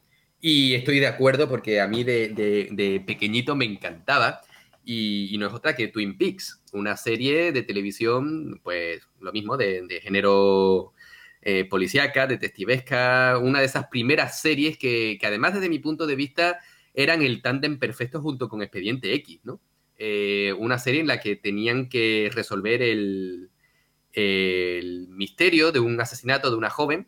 Eh, tampoco quiero hacer spoiler de la serie porque pese a que ha envejecido mal, pues reconozco que sigue teniendo todo su encanto, igual que Expediente X. Oye, que, que tú puedes verla desde el primer capítulo y aunque ves que, ha envejecido como el culo, normal, pues sigue siendo muy disfrutable. Así que desde mi punto de vista, Deadly Premonition está narrado de una forma muy calcada a, esta, a estas series, ¿no? Expediente X y Twin Peaks, sobre todo Twin Peaks. De modo que si te gustan las series de misterio y el cine de este mismo género, yo considero que te puede gustar. Más que nada porque está narrado a modo de... ¿Cómo explicarte? A, modo de película en el que cuando tú ves a un personaje se te presenta, la, acción se paraliza por completo y te ponen un primer, un, pantallazo de, con, la cara en primer plano del, del personaje en cuestión te dicen su nombre y cuál es su profesión o a qué se dedica en el pueblo o algún dato de relevancia de cara a la historia. Y esto yo considero que, no lo hacen muchos juegos y, y, a, mí me, a mí me encanta. Eh, recordemos Metal Gear, por ejemplo, que cuando te encontrabas con un personaje por primera vez, un personaje relevante, obviamente, pues te salía lo mismo su nombre y, abajo te decía el actor de doblaje que, que, era en la versión que estuvieses leyendo, que estuvieses jugando, perdón. Eh, eh, en este, porque al fin y al cabo, y, ojo a la, a, la, barbaridad que voy a soltar, pero yo considero que Metal Gear, en este caso, por ejemplo, Metal Gear Solid, el primero de PlayStation, y Deadly Premonition están narrados de una forma muy similar, ¿vale? Es, un concepto, porque, porque, a ver, Hideo Kojima en Metal Gear, eh, Hideo Kojima siempre ha dicho que es un amante del cine, mm. y Suiri65 también lo ha dicho en reiteradas ocasiones, o sea que, que aunque hay un nivel una diferencia muy amplia en, los trabajos de cada uno. Cuidado. Eh, porque yo sinceramente no... Eso que son de épocas más complejas, ¿no? claro, claro, pero yo no a mí no me gustaría presentarme, o sea, ponerme a jugar un Dead Stranding hecho por Suiri 65. imagínate, si te tienes que pegar 50 minutos andando con Kojima, con este te pegas 4 horas. Pero, pero en la forma de narrar y salvando muchísimo las distancias, nos encontramos con juegos que están narrados de una forma muy similar. ¿vale? Eh, Y esto le da un toque cinematográfico que hace que la historia se convierta en algo especial, algo mucho más disfrutable. Si el juego, eh, eh, después de que está tomado con cierto... Mm, no te voy a decir desgana, porque yo voy a decir que el juego está hecho así a posta. Porque si no, ningún estudio, o, quiero creer que ningún estudio serio eh, va a sacar al mercado un juego que esté tan mal optimizado. Cuando estamos viendo que estudios indie sacan juegazos de todo, de todo tipo y, están optimizados súper bien. O sea, yo lo que quiero creer, y lo voy a decir siempre, es que Deadly Premonition 1 y 2 están hechos así a propósito, ¿vale? Eso es como el típico, y yo siempre pongo el mismo, el mismo ejemplo, ¿vale? Tú imagínate ese bar pequeñito, eh, una tasquita de, barrio, ¿vale? Que, que, es pequeño, pero que tiene su encanto y que a todo el mundo le gusta y que el dueño, después de ver y, te estoy poniendo un caso real porque lo he vivido en varias ocasiones, ¿vale? El dueño al ver que su tasquita tiene tanto éxito decide agrandarla y decide hacer un pedazo de restaurante, ahí pierde toda su esencia y la gente deja de ir, ¿no? Pues para mí, Deadly Premonition es ese, esa pequeña tasquita de barrio donde la gente va a tomarse sus tapitas y sus cervezas, ¿vale? Eh, eso es para mí. Y si Deadly Premonition estuviese hecho bien, bien optimizado, yo creo que perdería su esencia. ¿Sería más disfrutable? Por supuesto que sí. No es lo mismo sentarte en un taburete en una mesa coja que en una mesa buena y, en un restaurante grande, amplio y bonito, ¿no? Eh, no es, no es lo mismo. Pero aquí estamos hablando de la esencia de algo, ¿no? De, lo que, de lo que representa de cara, en este caso, al mundo de los videojuegos. Y yo considero que si Deadly Premonition hubiese salido con la optimización de Alan Wake, la gente los hubiese comparado y hubiesen pasado de Deadly Premonition y se hubiesen quedado con Alan Wake, ¿vale? Porque estarían jugando en la misma liga, ¿vale? De esta forma, cada uno juega en una liga distinta. Estamos hablando de que Deadly Premonition está en tercera regional, mientras que Alan Wake está jugando la, la Champions, ¿vale? Pero esa es parte de, su esencia. No es lo mismo ver un Madrid-Barça que un, un partido entre dos equipitos de barrio, donde ahí la gente le está metiendo mucho más sentimiento porque no hay dinero detrás. Sí, sí, sí. Nos hacemos una idea, nos hacemos una idea de lo que, te, de lo que quieres decir. Pues a eso, a eso me refiero y por eso considero yo que Deadly Premonition consigue distinguirse de todos los demás. Yo, por ejemplo, eh, quitando esa última frase, que estoy de acuerdo contigo, o sea, creo que los fallos sí que son algo atrayente y creo que sí que es una diferenciación bastante gorda con la competencia, aunque sea raro decir esto. Yo creo que está hecho sin querer. O sea, yo creo que tiene fallos de programación. Sí, yo creo que tiene fallos de programación y por tiempo o por seguir con ese código, por así decirlo, o sea, con, con algo, van como pasando, no, no van, van avanzando, por así decirlo, y no rehaciendo cosas que podrían mejorar, por así decirlo. Digamos que en vez de ponerse a arreglar fallos, realmente siguen hacia adelante y van con esos mismos fallos y por eso creo que en la segunda versión mantienen varios fallos porque han conservado parte del código original. Pero, pero es que no sé, tío, estamos hablando de que el primer Deadly Premonition salió en 360, en PlayStation 3, en Steam, que, ahora quiero, quiero comentarte una cosa muy graciosa del caso de Steam, y en Nintendo Switch. Y en todas sus versiones funciona como el culo. O sea. Claro, pero de todas formas, lo que han hecho en eso, o sea, en el original estoy 100% seguro de que ha sido simplemente que no han querido rehacer eh, ciertas cosas. O sea, ese paso conllevaría muchísimo esfuerzo. El rehacer, por ejemplo, el, sistema de, de, las letras, por ejemplo. Recordemos que eh, no está puesto, por ejemplo, algunas letras como la ñ o, que, o los signos de interrogación. Entonces, eh, son casos que eso tendrían que rehacer muchísimas cosas y supongo que esto simplemente ha sido pues un port bastante baratillo, por así decirlo. Eh, o por ejemplo en el Director Cuts, pues ha sido añadir escenas y añadir algunas cosillas, pero realmente no ha sido corregir esos fallos cuando ya han visto que, que ha saltado las alarmas. Yo no sé si en la segunda parte, por ejemplo, el fallo de las letras sigue vigente o, no. no recuerdo, no te sabría decir, creo que no. Vale, pues ahí se ve que, por ejemplo, han corregido ciertas cosas, ciertos fallos que realmente han visto y han sabido. Pero, pero bueno, en mención especial, Javi, a la versión de Steam. Creo que ya lo he comentado alguna vez en el programa aquí. La versión de Steam literalmente es injugable. O sea. Me suena que no lo he contado, pero dinos No, yo juraría que, sí, tío. La versión de Steam, un día mirando eh, el juego en, la versión de Steam, eh, veía a gente hablando súper mal. Y es que los mismos fans del juego tuvieron que hacer una serie de parches para que el juego funcionase, porque es que tú lo compras, lo instalas y no tira. Dios, Dios, Dios, Dios. Es que yo creo, sinceramente, y, con todo esto eh, me reafirmo, ¿no? Yo creo que esto ha sido que el equipo de, programación que tenga este estudio pues no es muy bueno.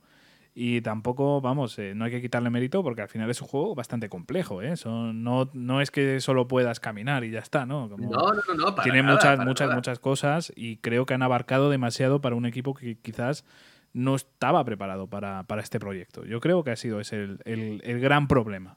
Podría ser. Lo que sí que quiero decir, porque llevamos ya unos cuantos minutos eh, dilapidando lo que es la, este juego. Pero en serio, de verdad, mm, no os quedéis con lo malo, porque este juego, lo que tiene bueno y lo que hace bien, lo hace muy, muy bien. Consigue meterte en una atmósfera impresionante. Así que de verdad, no os quedéis con las cosas malas, porque yo creo que nosotros, como estamos, eh, estamos dándole voz a un juego que no es precisamente un superventas, no es un juego que tenga un público impresionantemente grande, como podría ser Resident Evil, ¿no? Por ejemplo. Eh, por eso queremos darle voz a este juego para que mucha más gente lo conozca, pero no queremos ser tampoco descorteses, no queremos ser, o sea, queremos ser completamente francos a lo que este juego representa y queremos que lo juegue la, mayor cantidad de gente posible, que lo disfruten, claro, pero que y sepan que les maraville, pero que sepan lo que hay. Claro. Esto tampoco podemos decir, vale, es el mejor juego del universo. Hay que advertir en algunas ocasiones. Claro, claro, claro, por supuesto. Tú y yo somos personas que siempre decimos lo positivo y ponemos lo positivo por delante. Eso, eso creo que lo tiene claro todo el mundo que nos ha escuchado eh, más ocasiones. En este caso, eh, para nosotros. Tenemos que hacer hincapié en lo malo. Claro, para nosotros lo importante del juego no, es, no son estos fallos. ¿Estamos debatiendo sobre ellos? Sí, pero lo importante para nosotros es esa historia, esa banda sonora y las facultades que hacen que Deadly Premonition sea un juegazo. Para nosotros, nosotros nos quedamos con eso y, para ti, Jesús, personalmente, pues es una es uno de tus juegos favoritos y a nivel de historia ya no lo has dicho. y, lo he, completado en varias ocasiones. Mira, eh, lo completé dos veces en 360, una en PlayStation 3 y una en Nintendo Switch. O sea, lo he jugado cuatro veces y las cuatro veces lo he disfrutado muchísimo, muchísimo. Eh, y, es más, eh, la versión de 360, cuando lo jugué, la primera vez que lo jugué, ¿vale? Después de Deadly Premonition jugué Alan Wake, que por eso yo siempre eh, comparo Deadly Premonition con Alan Wake, aunque no tengan realmente nada que ver, ¿no? Eh, y, es curioso, ¿no? Porque yo estaba jugando Alan Wake y yo estaba diciendo, joder, es que aunque está guapo el juego, Deadly Premonition es mucho mejor. Cuidado lo que yo estaba diciendo, ¿no? Y terminé Alan Wake y me volví a jugar Deadly Premonition. ¿Vale? para, que, para que tú veas que eso es como cuando tú te, te pones un café y le echas tanta azúcar, tanta azúcar, tanta azúcar que eso es imposible de tomar. Pues así acabé yo de darle premonition, en serio. Y luego, claro, sale la versión de PlayStation 3, ¿qué haces? Pues ir a comprar. Del tirón, del tirón y, y, sin arrepentimiento. O sea, súper contento de tenerlos ahí, las tres versiones juntitas. Y, y, es que es eso, tenemos que decir, aunque nos duela, tenemos que decir lo malo precisamente para que se pueda disfrutar. Yo creo que quizás por eso yo lo disfruté tanto, porque yo iba tan a sabiendas del que el juego iba a ser malo, que al final lo que me encontré pues fue algo mucho mejor. Iba con, con las expectativas muy bajas y lo que me encontré pues fue mucho mejor. Eh, me ha pasado en muchísimos otros juegos que iba con las expectativas muy altas y al final lo que me he encontrado ha sido algo que, no era justo lo que a mí me habían dicho. Sí, sí, sí, sí. Pasa, pasa muchísimo y... Muchísimo.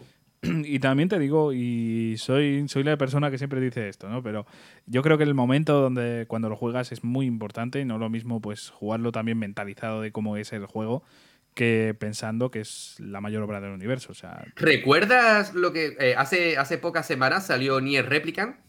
Sí, sí, sí, sí, Y, y, me dijiste que creías que no me iba a gustar. Sí, sí, sí. Claro, en mi cabeza ya se ha quedado grabado eso, que me has dicho que no me iba a gustar yo estoy seguro que cuando lo juegue me va a encantar. Te va a encantar, es que ya te lo digo yo. Y fue precisamente pues porque me daba miedo a mí mismo los recuerdos eh, de, algunas facultades, de, sobre todo jugables de las secundarias y algunas cosas que, a día de hoy se ven un poco más feas, pero yo a día de hoy es un juego que te recomiendo. ¿eh? Y Sí, sí, claro. Persona 5 es otro juego que desde que nos conocemos me llevas recomendando y claro, me pusiste las expectativas muy altas. Por suerte, por suerte, Persona 5 mantiene esas expectativas. Sí. ¿Vale? Y, menos mal.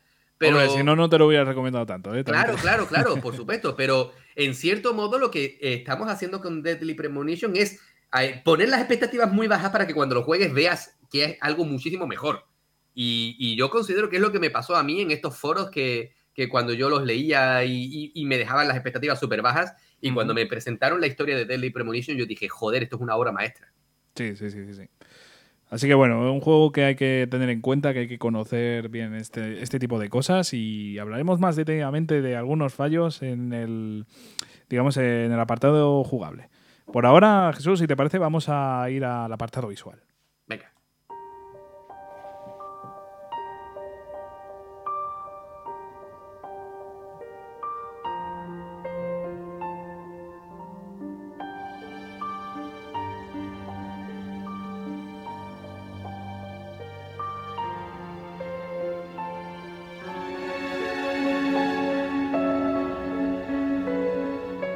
Yo creo que lo que más destaca del apartado visual es, eh, son las atmósferas oscuras y las atmósferas que hay dentro del mundo de las sombras, por así decirlo, ¿no? cuando estás ahí en plena investigación. No sé si para ti hay algo que destaque eh, más o, hay alguna cosa que nos quieras comentar así de, lo que más te destaque del apartado visual. Yo considero que en lo, todo lo relacionado con, el apartado gráfico, eh, eh, no te sabría, es que no te lo sabría describir, porque nos encontramos con un juego con una calidad gráfica, no te diría que, de la generación anterior, porque para nada, pero sí de muy principio de esa generación en la que se estaba desarrollando.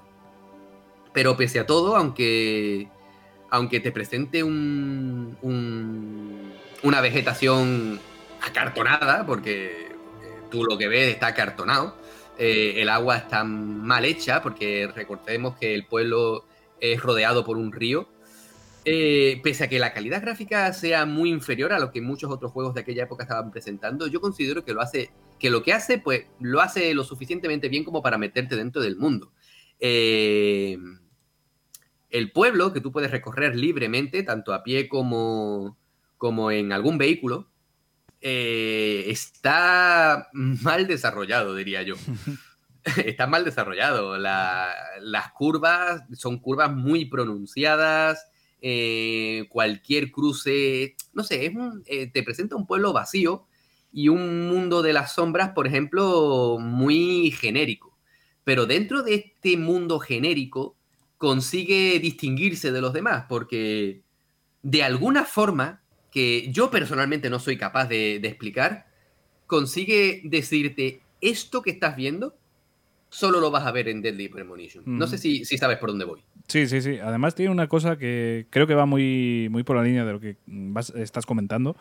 Eh, yo creo que hace hermoso cosas muy feas, ¿no? sí, sí, justamente creo que es algo curioso. Ya directamente en la escena introductoria del juego vemos eh, la escena del delito, ¿no? Que, es una persona, pues eso, en, un árbol con los brazos extendidos, atados y una serpiente cruzando su cuerpo.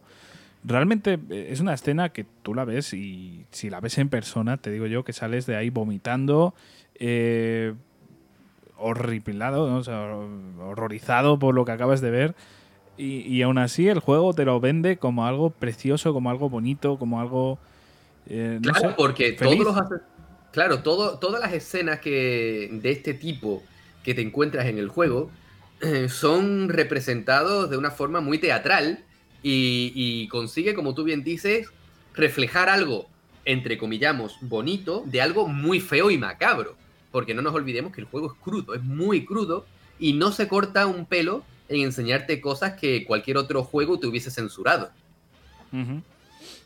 Yo creo que sí, es, una parte bastante importante esa. ¿eh? Realmente sí que hay cosas que son muy, muy horribles, ¿eh? son horribles de, ver, la verdad. Claro, y, y aún así, pese a que no se corta un pelo en mostrarte este tipo de escenas, consigue darte la sensación de que, de que puedes, y ojo a lo que voy a decir, puedes empatizar con el asesino porque lo que está haciendo lo está haciendo como intentando crear arte. Y, eso es una auténtica locura porque, de hecho, eh, cada, cada, crimen em, lo, que, lo que muestra es algo horrible. Y como tú bien dices, cualquiera saldría corriendo, pero en cambio George Morgan lo ve tranquilo, lo ve completamente acostumbrado a ese, a ese mundo y es como que dice, bueno, pues podemos ir a otra cosa, ¿no? Y, y, es interesante como, como el protagonista eh, enfoca este tipo de escenas, ¿no? De hecho, no te pienses que, que, Mira, te pongo un ejemplo, ¿vale? Que hace poco salió Resident Evil 8 y sin hacer ningún tipo de spoiler, tras cada enfrentamiento, Isan, el protagonista, sale resoplando, sale acelerado y, asustado, ¿no?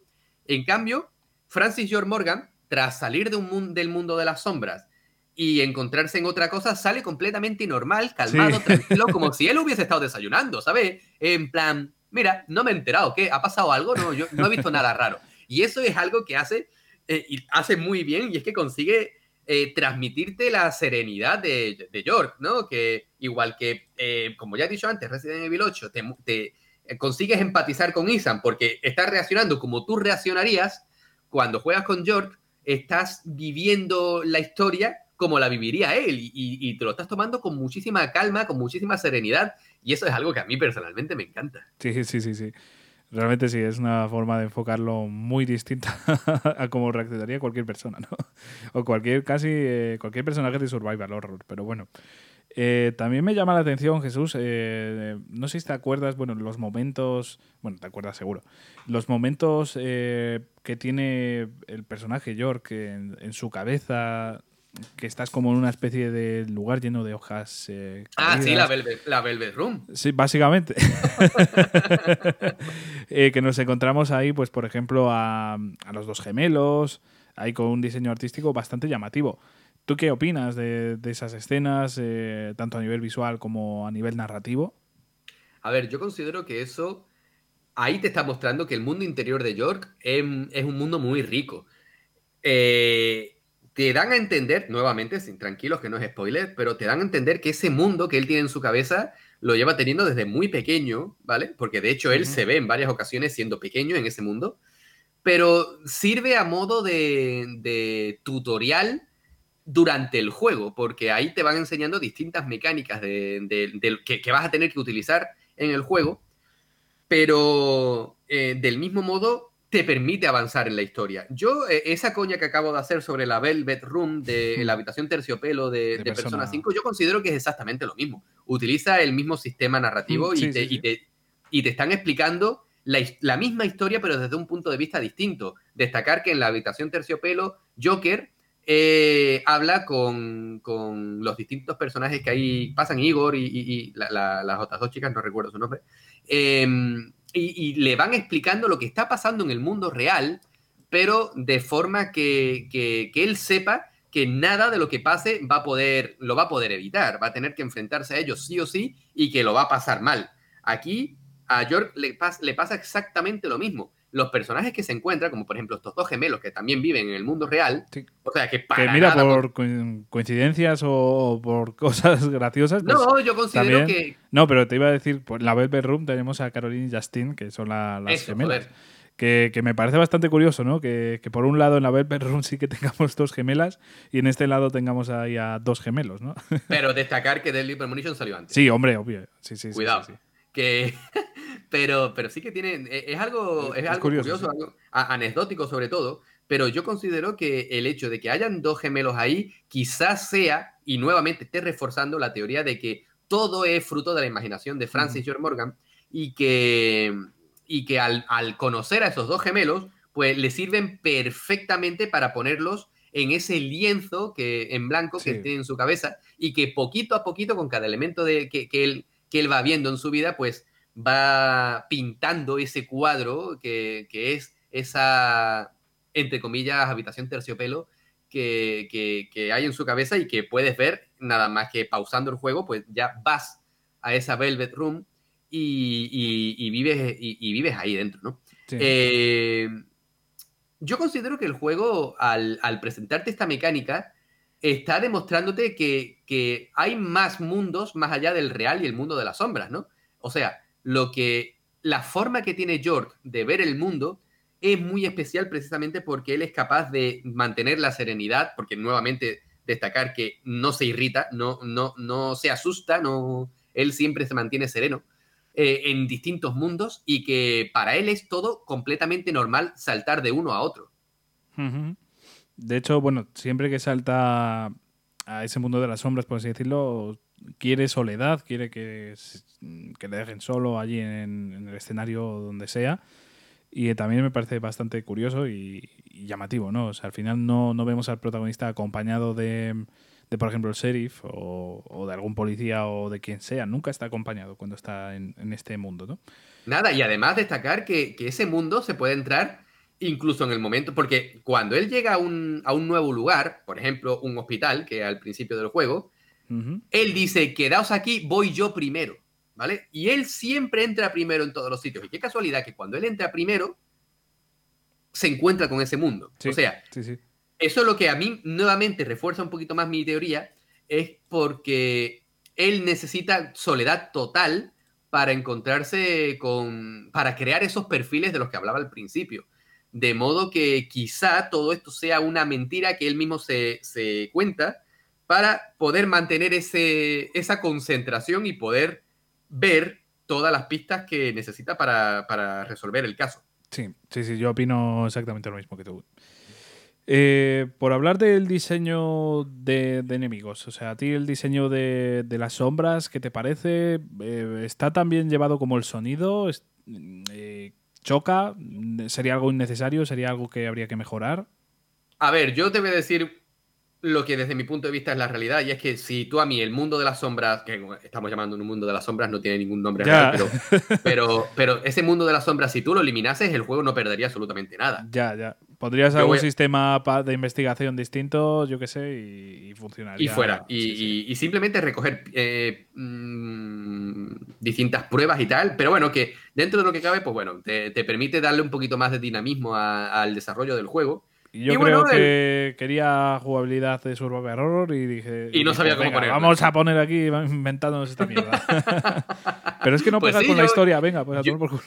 yo creo que sí. Oye, oye, Sweetie, que esto está un poquito medio con calzado, tú para adelante. Claro, y, y, y, es que no queda mal. Vamos a ver, es que no queda mal, pero es que estamos hablando de, de un juego en el que sales de ahí y y luego te montas en un coche y te pones a dar vueltas. O sea, que, no, no, es que no queda mal, está bien implementado y si esto fuese un examen estaría en el 5, ¿vale? Estaría en el suficiente, ¿vale? O en el 4,9, ¿vale? Sí. Pero, pero, lo que son los diseños de, enemigos y tal, ¿qué, te parece? Yo creo que son, bueno, son...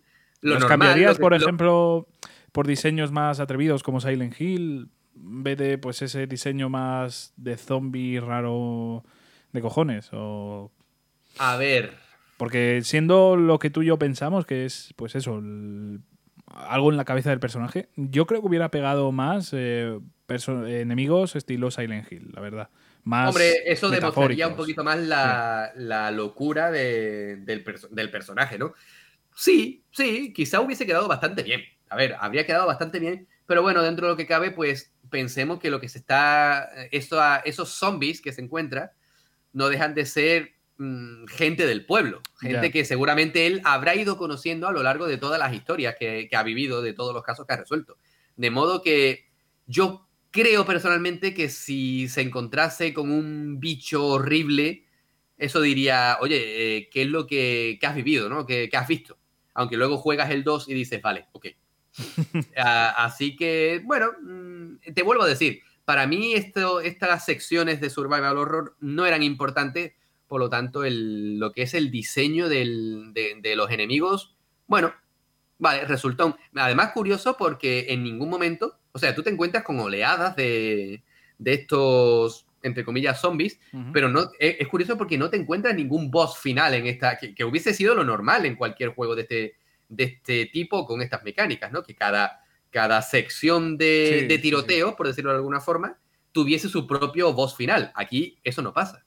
Claro, sí, sí, hubiera estado bastante bien. De hecho, con el diseño de Silent Hill, ¿no? De, simbología de este estilo, hubiese estado bastante guay, pues ver enemigos incluso de la propia reflexión de, York, ¿no? Pero bueno, eso ya se me está a mí yendo la cabeza. Destacar que en la segunda parte esto se corrige. Ah, vale, vale, vale.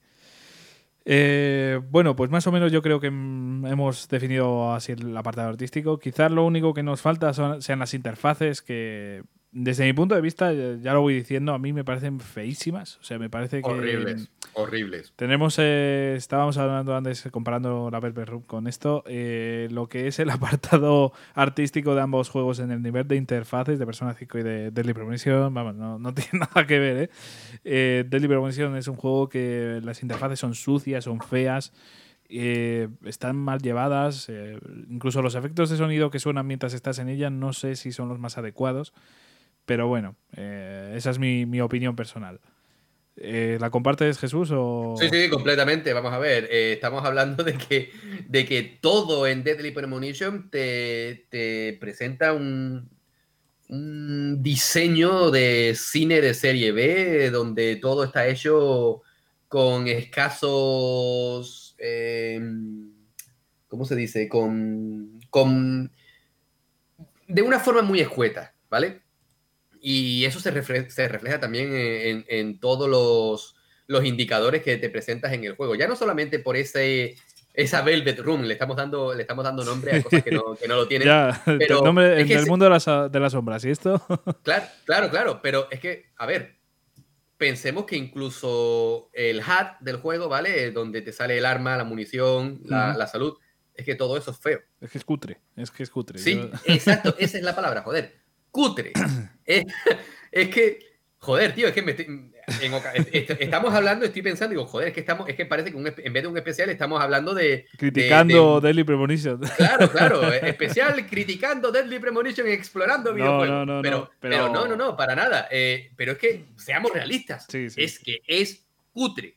Es que es cutre, ¿vale? Y es que vamos más allá, porque estamos hablando del mundo de la sombra, pero no hemos hablado de una cosa muy importante y es que por la noche te dicen que no salgas, de, no salgas del hotel por la noche. Pero si sales, te encuentras en el pueblo esas sombras, esos zombies, y te encuentras también una especie de rara, de, perro gigante, que yo diría que es un, mini pincher, un caniche, un, algo raro, pero enorme, que incluso si vas conduciendo puede hacer, hacer volcar el coche, ¿vale? O sea, eh, es cutre. Es que, es que todas esas sesiones son cutre pero es que son graciosas, es que quedan bien, es que, es que mm, no aportan nada. Sí, tienen algo que, en conjunto con todo pega. Sí, claro, exactamente. No, no queda mal y, bueno, pues me hace gracia. Así que, ¿por qué no? ¿Por qué no? Cutre, pero resultón. Sí, a ver, definiendo ya por último, pues eh, haciendo una conclusión del apartado visual, es que tampoco está mal. Es que parece que como nos quedamos aquí con ese sabor de boca tan negativo, realmente tampoco es un mal apartado visual. Es verdad que es un juego de hace años, ¿eh? O sea, los que lo vayáis a pillar para Switch o los que lo tengáis para Switch, os daréis cuenta de que hay juegos, otros ports que, que realmente tienen un poquito más de calidad gráfica. Pero bueno, eh, yo me quedo con todo lo que hemos comentado el apartado artístico, es ese estilo tan raro que tiene de hacer de cosas macabras y oscuras algo bonito y, feliz incluso. Y yo me, yo me quedo con, con ese sentimiento, con esa mm, sensación del juego y, realmente solo hay que ver algunas capturas de pantalla para entender todo esto. Así que bueno, Jesús, si te parece, vamos a por otro apartado, que este es eh, de los que más me gusta a mí personalmente y lo sabes tú perfectamente. Así que vamos a por la banda sonora. Venga.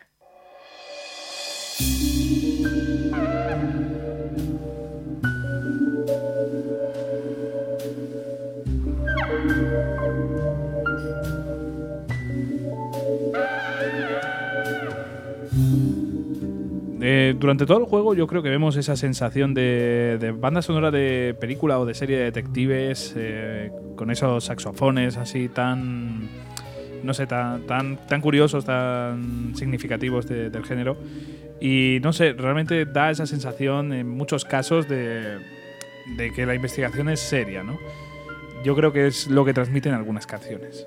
Sí sí además eh, como tú bien señalas la banda sonora sabe eh, adaptarse bastante bien a lo que está pasando. Y sobre todo sabe adaptarse bien en cómo York vive lo que está pasando.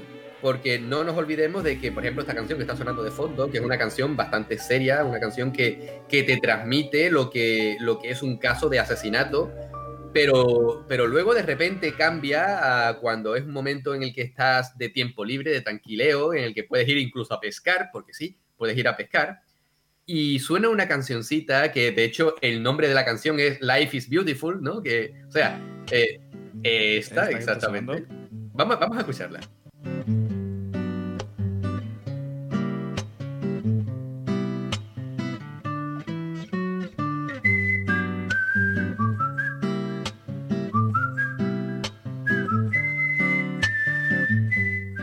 que además. sinceramente, perdona. Que tú a mí me digas que, que, el, juego salió mal sin querer y luego te pongan esta canción en un juego de este tipo, el juego está hecho mal a propósito y esta canción es la prueba de ello.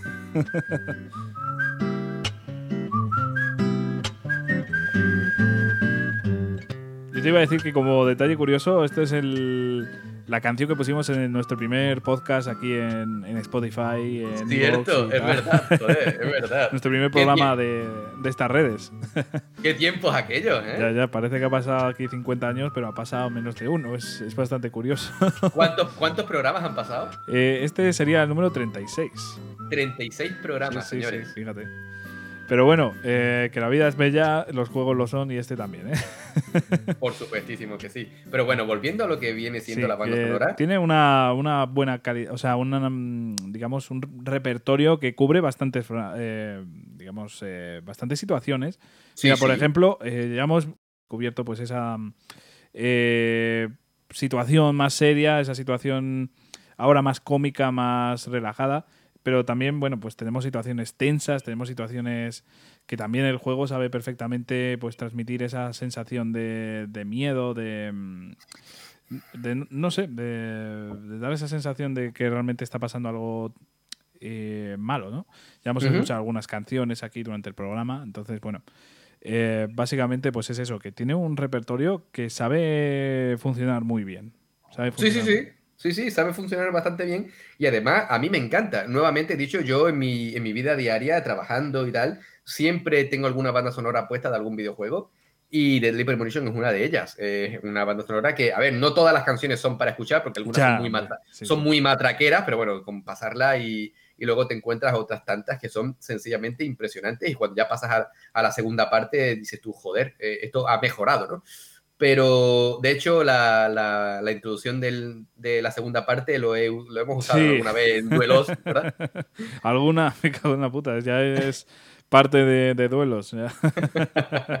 pero bueno, que sí, la, la, banda sonora va muy bien, pero cuando hablamos del apartado sonoro, yo prefiero centrarme únicamente en la banda sonora, porque lo que son los efectos de sonido, ya ahí la cosa flaquea eh, empezando, hmm. por ejemplo, con el sonido de las armas, que hay alguna, por ejemplo, hay un subfusil que eso y una grapadora es lo mismo. no, realmente sí, es que falla mucho y son bastante, bastante cutres. Volvemos un poquito a esta sensación que es una pena, pero se nota que, que hay ciertos apartados que no están quizás eh, llevados por las personas que deberían, ¿no? O sea, quizás eh, por falta de tiempo o por falta de, financiación o por falta de lo que sea, eh, hay puestos que, se nota que son más cutres. por ejemplo, lo comentábamos antes, la interfaz. Sinceramente, yo creo que no había una persona ahí dedicada a la interfaz. Yo creo que igual era el alguna persona, incluso el propio tío que hace la programación, igual le tocó a él. Entonces, yo creo que aquí falta pues algunos o más tiempo o quizás otros profesionales que, diesen un puntito más de calidad. Un puntito sobre más. todo, sobre todo porque mm, luego hay juegos. Hay, yo creo que a la interfaz no se le da la importancia necesaria cuando realmente te puede mm, no solamente ser útiles, sino que además pueden casar también con el apartado visual del juego. Y aquí nuevamente me gusta centrarme en Persona 5 porque la interfaz del juego es una maravilla.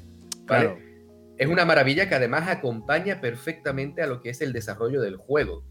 Eh, en Deadly Premonition eso no es así. Eh, es, un, eh, es, un, es una interfaz que perfectamente podría ser utilizada en cualquier otro videojuego. Claro, y los efectos de sonido es que pasa exactamente lo mismo. Parece que tenían un gran compositor, pero después a la hora de la verdad, a la hora de poner los efectos de sonido, eh, la persona que se encargaría, yo no sé quién, quién ha sido, pero realmente no. Parece que ha cogido de internet cuatro sonidos sueltos que ha pillado por ahí y ya está.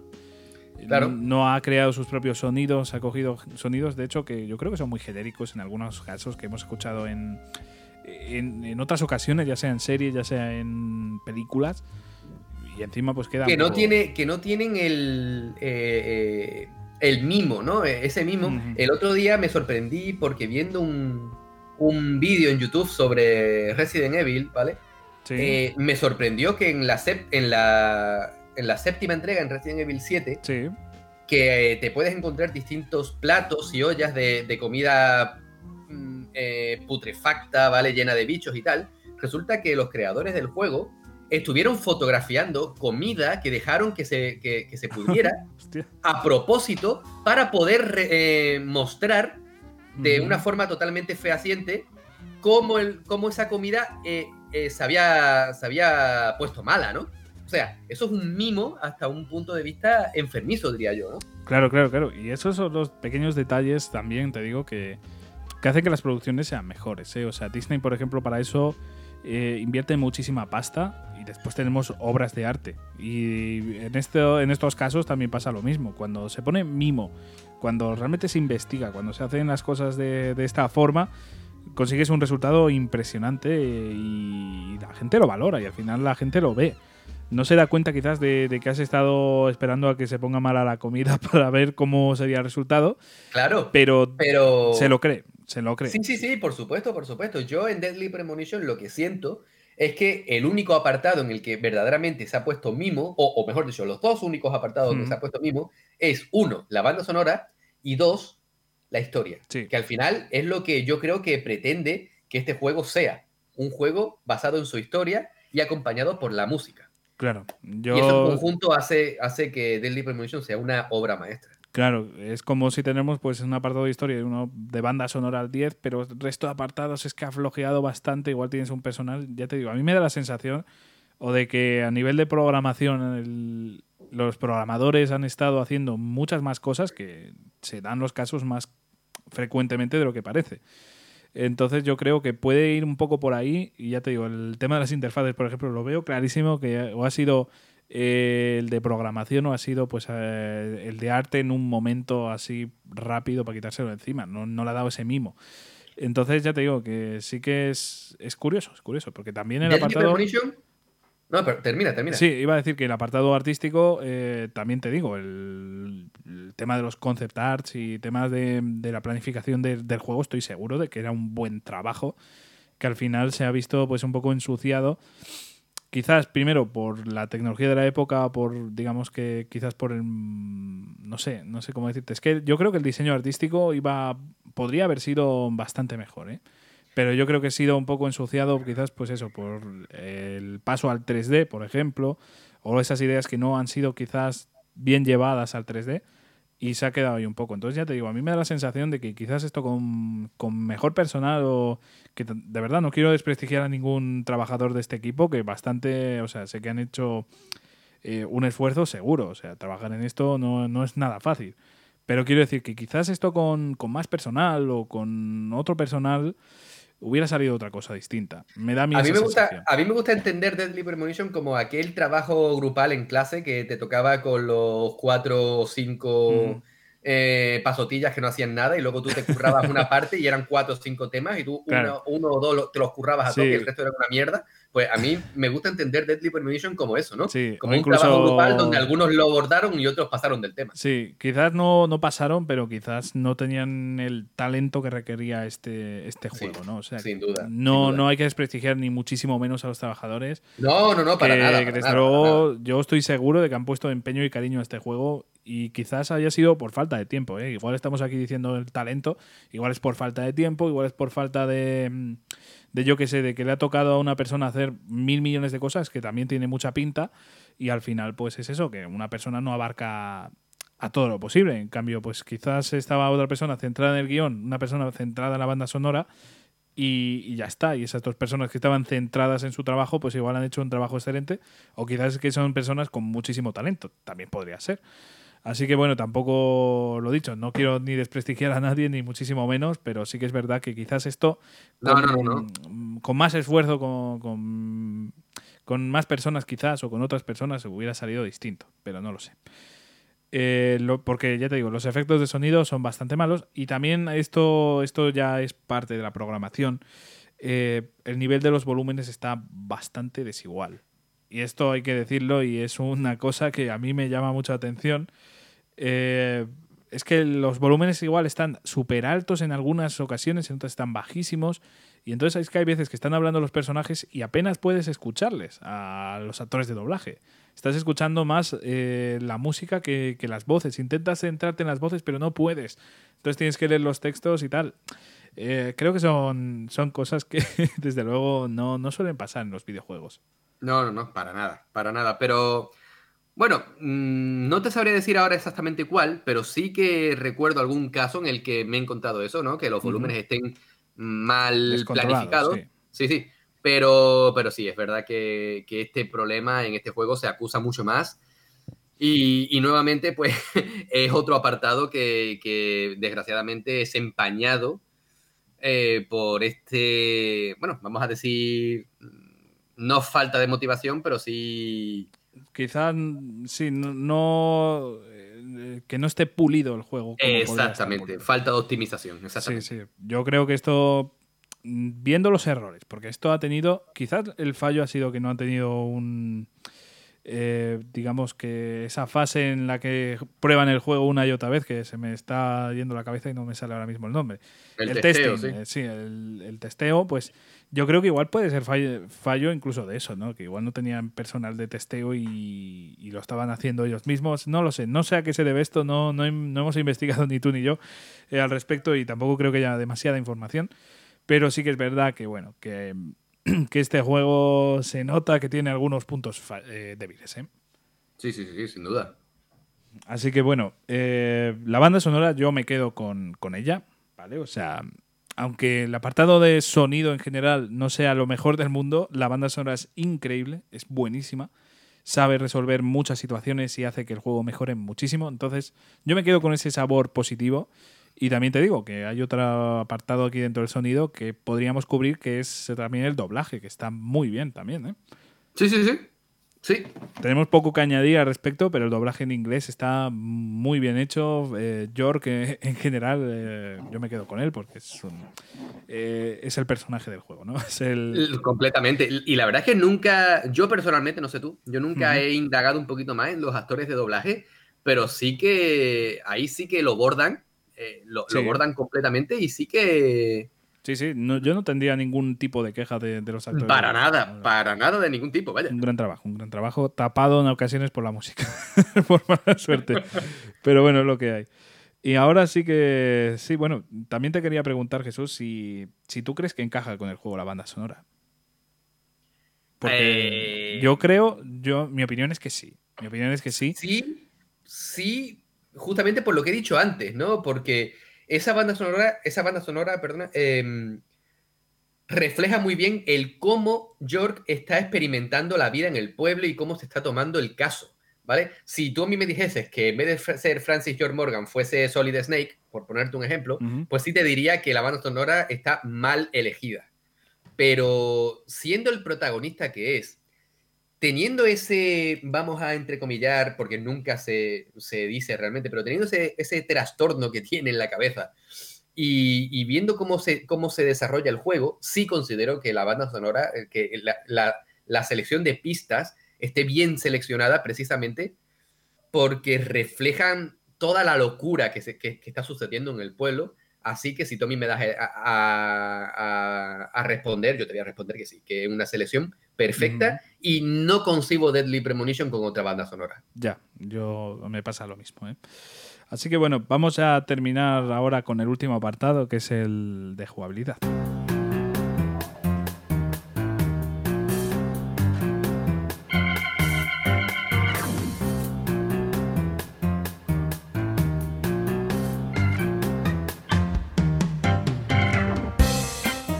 Ya vamos definiendo como un desastre total. O sea, hasta aquí hemos mantenido la, la, serenidad, hemos hablado alguna crítica, pero esta parte yo lo siento mucho, pero hay que comentar las cosas y el titular aquí es desastre. Por mala suerte. A ver, eh, vamos a empezar porque eh, vamos a distinguir las partes, ¿no? O sea, tendríamos como la parte de vida diaria y después lo que sería la parte de las sombras, ¿no? La parte más de, combate y jugabilidad, de, de, eso, de combate, de puzzle y demás. A ver, la vida diaria yo creo que, bueno, se podría definir más como un sandbox y después la parte de las sombras más como, pues un survival horror, ¿no? De toda la vida. Sí. Eh, la parte de sandbox, ¿qué nos puedes decir tú, Jesús? Pues que falla igual que la de Survival Horror. pues sí. Ni pues más ni menos. ni más ni menos. Pero te digo una. Te, tengo que decir que tiene una cosa, una mecánica que a mí me encanta y que jamás ha sido implementada, por ejemplo, en un GTA. Y, me, y me jode un montón. Porque tú tienes, tú tienes una selección de vehículos que puedes conducir, ¿vale? Y esos vehículos, el combustible se agota. y de hecho, cuanto más corres, más se agota. La forma de correr más es, por ejemplo, con los coches de policía, poniendo la sirena. De esta forma, pues se, lanza el coche y es prácticamente un turbo. Si, si estás corriendo mucho con el coche, el combustible desciende a mayor velocidad, como pasaría en cualquier coche de la vida real. Y tienes que acudir a las gasolineras y utilizar tu dinero, dinero que vas consiguiendo, pues eh, o bien terminando alguna de las escenas del juego, o bien consiguiéndolo por ahí tirado, haciendo alguna misión secundaria. Y tienes que llenar el depósito del coche acudiendo a estas gasolineras. A mí esa mecánica siempre me ha encantado, siempre, y siempre me ha dado coraje, tío, que no haya un juego que la haya implementado. De verdad. porque Sería, un, sería una dificultad añadida a juegos como GTA en el que estás en un en una persecución, estás en un tiroteo, te montas en un coche, te das a la fuga, ese coche está tieso de combustible y tienes que, tienes que buscarte la vida. Yo considero que eso sería la hostia. Y eso le. Y, coches que pueden andar de forma infinita, eso le resta eh, dinamismo y le resta eh, realismo a estos juegos que, que, la premisa de GTA, por ponerte un ejemplo, es ser completamente realista, ¿no? Eh, esos tiroteos, esos, esos efectos gráficos y todo, sí, todo muy bonito, pero me estás diciendo que el coche no se le gasta el combustible. Y luego viene Deadly Premonition y sí, ¿qué está pasando aquí, no? es cierto. De hecho, cuando robas un coche, pues molaría que también estuviese esa incógnita, ¿no? De, ¿me va a dar la gasolina de este coche que acabo de robar para porque me va a pillar la policía ahora mismo? exacto, exacto. Y, y, a mí me encanta que en Deadly Premonition, pues eso pase y tengas que, tengas que buscarte la vida para, para llegar, y no sería la primera vez que me quedo tirado en, a tomar por culo eh, con el coche y, tenerte que buscar la vida. Y me ha pasado muchas eh, veces. Es que tiene detallitos, o sea, los detallitos en la conducción, por ejemplo, mola mucho. O sea, aparte, yo sí que esto no lo he visto nunca, que es el. Aparte de la gasolinera, que, que eso me parece genial. El tema de los intermitentes, tío, me parece que es una bobada. Aquí en España creo que no se utilizan para nada, pero está genial, ¿no? Que hayan añadido esta, mm, esta opción que muchos desconocen en la vida real y que, bueno, que marca si vas a ir a la izquierda o a la derecha, ¿no? El tema de los intermitentes. Lo digo porque estoy seguro de que habrá alguien aquí en la audiencia que diga intermitentes, ¿qué es eso? Porque hay mucha gente que no los usa. coger, bien una rotonda, en serio. pues, pues sí, sí, la verdad es que está muy bien. Y, eso es lo que, lo que a mí me sorprende de este juego, ¿no? Que, que hay tantos detalles descuidados, pero luego hay detalles que ningún otro videojuego se preocupa por ellos y ellos se preocupan, ¿vale? Y como tú bien dices, los intermitentes o el combustible. Pero en cierto modo, todo lo que es eh, la parte sandbox está bien pero no, para mí no aprueba. Para mí el, la parte, el apartado sandbox de este juego es un 4,9. Porque está bien, es una buena forma de, hacer que, el, que puedas visitar el pueblo y que puedas investigar libremente, pero la conducción es horrible. Sí. Eh, de hecho, también, ya que estamos en la parte de sandbox, te pregunto por las misiones secundarias que se desarrollan ahí. Eh, ¿Qué opinas de ellas? Porque estábamos antes diciendo de Nier que las misiones secundarias, bueno, me daban un poco de miedo. A mí estas sí que me dan auténtico pavor. A ver, dinos tú qué, opinas de las secundarias. Bueno, las secundarias, yo te digo, la primera vez que me pasé el juego no me hice las secundarias. Normal, es que normal. Eh, fuiste inteligente. Me, hice quizá una, un par de ellas, pero son completamente relleno. Es que además muy malas, muy aburridas y tal. No sé, no no es precisamente algo que, a mí personalmente me haya llamado la atención, no es como otros juegos. No, porque te presentan, las misiones secundarias nacen bajo la premisa de, poder investigar a los demás, a al resto de ciudadanos del pueblo, porque hay más de uno que es muy sospechoso. Y al principio del juego tú puedes hacerte bastante idea de es este, es este, es este el asesino. Y las misiones secundarias están ahí o nacen bajo la idea de que las hagas para indagar un poquito más pero yo las hice en mi segunda vuelta y la verdad es que dije, bueno, me las, me las podría haber ahorrado. Ya. Eh, también el tema de las horas, ¿a ti qué te, qué te parece? Porque eh, esto pasaba en algunos juegos y tal, que a mí no es precisamente algo que me guste mucho. A mí no me mete más en un juego, por ejemplo, que, vayan corriendo las horas. Eh, aquí, por ejemplo, hay eventos, por así decirlo, misiones que, que tienen que ser a X hora, ¿no? ¿Tú qué opinas al respecto de las horas? ¿Es un error o es algo positivo? ¿Te mete más en el juego? Bueno, a mí sí me gusta. A mí sí me gusta, pero me gusta con, la teoría, o sea, con la teoría, con la premisa de que puedes hacer avanzar el tiempo, por ejemplo, yéndote a dormir o fumando, ¿vale? Porque York es un fumador bastante serio y de esta forma, pues el tiempo pasa. Es una mecánica que ya viene desde los tiempos de, por ejemplo, Shemu en, Dreamcast. y ahí sí dolía. Porque en el primer Shemu, si tenías que ir a las 9 de la noche a un sitio y eran las 8 de la mañana, eh, no había para pasar. Prepárate unas lentejas, bien, tranquilito, relajado, y quizá cuando llegues son las 8 y cuarto, ¿vale? y ya solamente te quedará un ratito para llegar a las 9. Por suerte, en la segunda parte de Shenmue ya eso se, corrigió y ya podías hacer el tiempo avanzar. En Deadly Premonition, pues bueno, es eso, ¿no? Si, si tienes un tramo de tiempo que tienes que atravesar, pues puedes hacer cualquier otra cosa como misiones secundarias o investigar un poquito más el, pueblo o directamente te enciendes un cigarro y haces que el tiempo pase.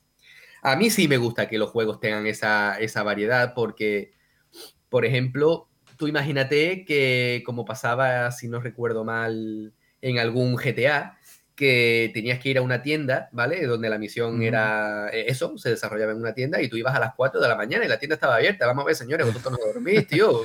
Espero que estéis haciendo distintos turnos porque si no, esto es explotación, ¿no? Pues, pues eso luego se corrigió incluso en GTA y, ya te salía eh, lo de tienes que volver de tal hora a tal hora. Sí, sí, sí, sí. A mí sí me gusta porque eso sí le da un poquito de diversidad y un poco más de credibilidad a la historia.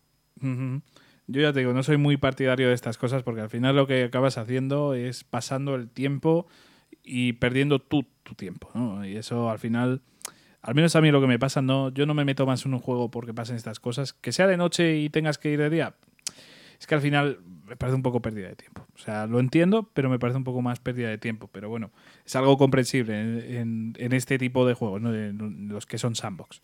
Pero bueno. Y yo creo que poca cosa más de que hablar de Sandbox. No sé si tienes tú algún apunte no, Realmente es que no, no, tiene mucho más que mucho más que contar, salvo que no vayáis a conducir en el pueblo por la noche porque entonces peor. que aparece el caniche. Eh, vamos ahora con, con, la parte jugable de, del Survivor Horror. Ya hemos hablado mucho de ella, pero sobre todo con esos controles tipo tanque, ¿no? Pero, ¿cuál es tu valoración y, si nos puedes definir un poquitín de, de ese apartado? Vale, eh, la parte del survival horror es resultón a prueba, porque a prueba, y yo te diría que bebe, como ya dije antes, de las mecánicas de Resident Evil 4 y 5, hmm. ¿vale? Controles mm, tipo tanque, eh, sistema de apuntado, eh, como en estos Resident Evil que yo ya he dicho, y pero no quedan mal, ¿vale? No, no, no queda mal. A mí me hubiese gustado que, que York pudiese moverse mientras dispara, como sí puede hacer cuando empuña un arma cuerpo a cuerpo, como un cuchillo, una barra de metal, una espada, porque además tiene bastante variedad y es que no hemos hablado de eso. Eh, para estos tramos, tú en el mundo real puedes comprar distintas armas y que, que, obviamente te hacen el juego bastante más llevadero. La pistola principal que lleva York es un arma de munición infinita y hace daño el justito. Luego tienes sus fusiles, escopetas, tienes katanas, tienes tuberías, tienes un cuchillo, ¿vale? Algo típico que se suele ver en el juego, pero que bueno, le da su dinamismo y hace que el juego, pues, los tiroteos, bueno, tiroteos. Eh, bueno, sí, tiroteos porque hay algunos enemigos que llevan armas, pero no penséis que, que esto es un Gears of War ni nada por el estilo, porque los tiros que te pegan los zombies son prácticamente anecdóticos. Eh, pero yo te diría que sí, son resultones, no son complicados, se, se, se pasan fácilmente ahí es donde se te presentan algunos puzzles que tampoco son difíciles porque son cosas muy típicas de consigue este objeto, llévalo a tal sitio, pulsa este, este interruptor y abre tal puerta. Pero no me desagradan, ¿vale? Nunca, nunca me aburrí en ninguno de ellos y cada vez que me saltaba uno de estos mundos de la sombra, pues yo decía, joder, pues mira, bien, vamos a ver qué pasa hoy. Y sobre todo porque es el único modo de ver al, al, al que yo diría que es uno de los protagonistas del juego porque sale en su portada, que es el asesino del chubasquero, el chubasquero rojo, eh, del que hablábamos en la cuña, ¿te acuerdas? Sí. y que, y, bueno, que, que, le dan ese toque verdaderamente de terror, porque tiene una mecánica muy interesante este mundo, y es que eh, tú tienes un botón para aguantar la respiración. Y cuando aguantas la respiración, los monstruos no te ven. ¿Vale? Y el asesino del chubasquero le pasa exactamente lo mismo.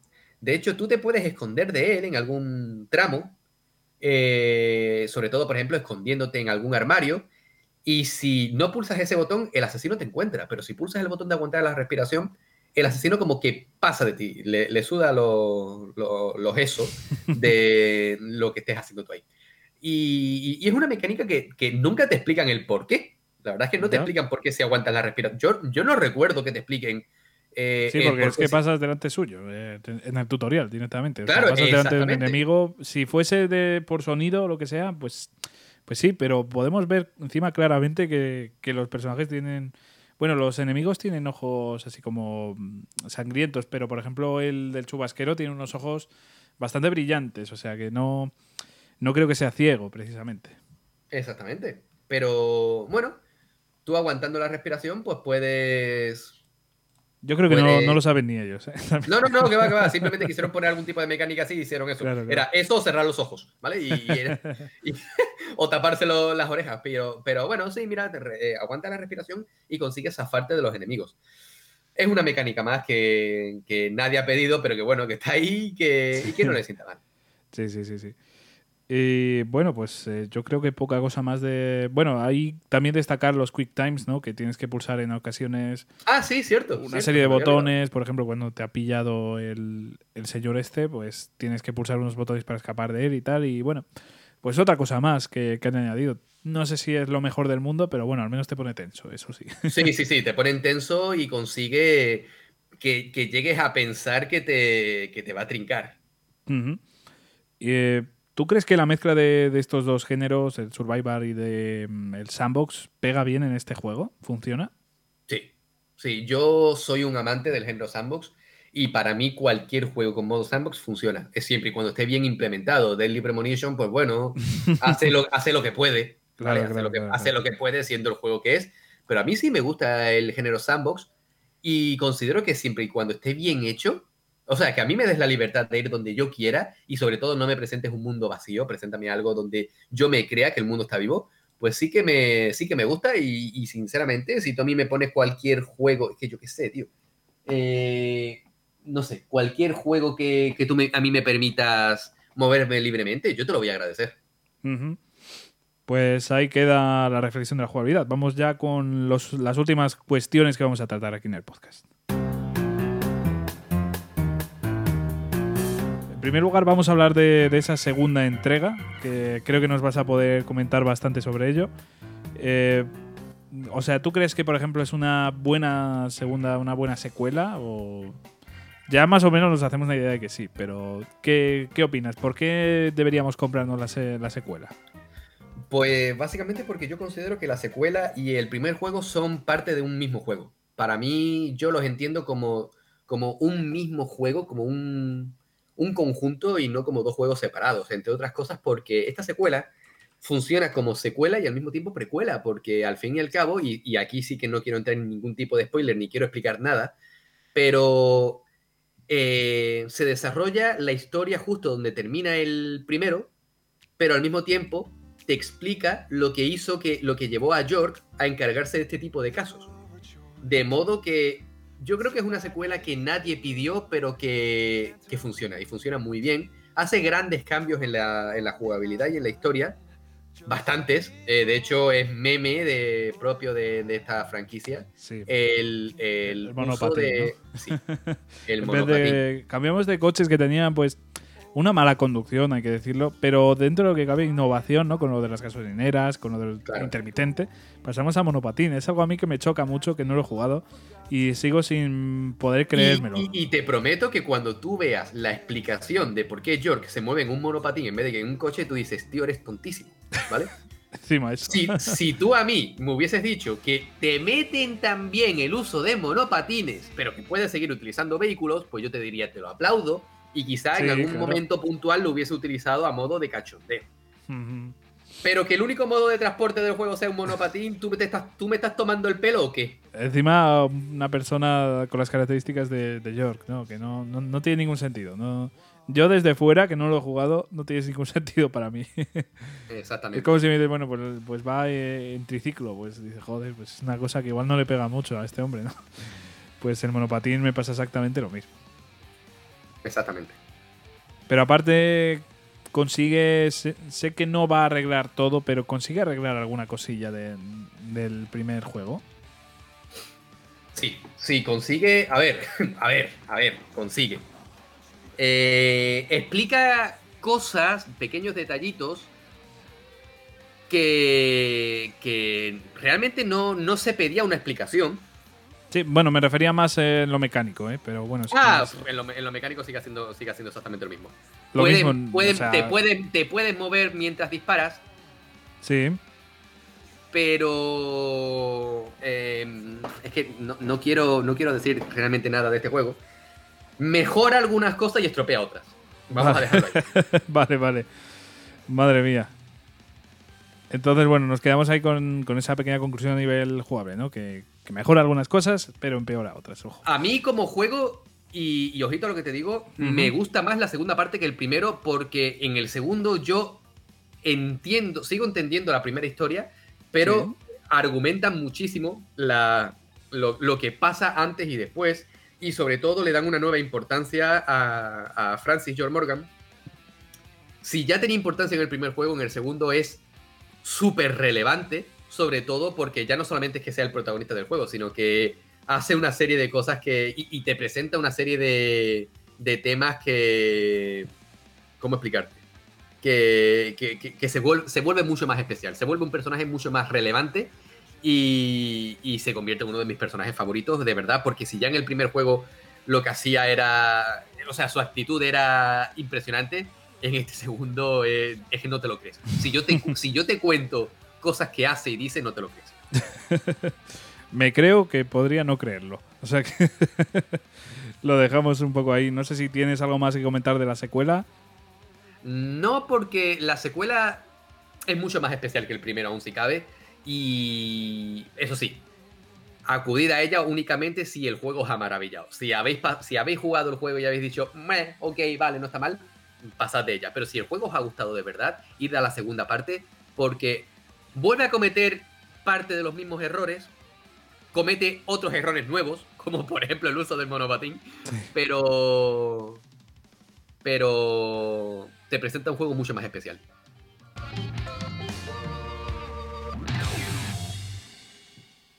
Pues vamos ahora con otra cosa aquí en estos asuntos nuevos, la traducción. La traducción, eh, o en general, bueno, los textos que salen en el juego, a mí me parece, vamos, eh, que llama la atención, ya lo hemos comentado un poco, ¿no? El tema de, la acentuación, por ejemplo, o el tema de las señas, el tema del símbolo de interrogación, con el que abrimos eh, aquí en España, ¿no? Eh, madre mía, ¿no? O sea, vaya pedazo de cagada en este sentido, sinceramente. O sea, me parece que podían haberse ocurrido un poquito más, haber añadido pues letras para otros países, pero no, ahí está Daily Premonition demostrando que, se puede sacar un juego sin el símbolo de interrogación primero, ¿no? sí, sí, se puede. Y, y, bueno, es que nuevamente te digo, es que para mí el juego está hecho con uno. Yo quiero creer que está hecho con uno. con un presupuesto bastante limitado. Y bueno, pues hacen lo que pueden con lo que tienen. Y la traducción, pues, mira, sinceramente, vamos a ser realistas lo que hace, lo hace mejor que lo que hizo Final Fantasy VII. Bueno, ya.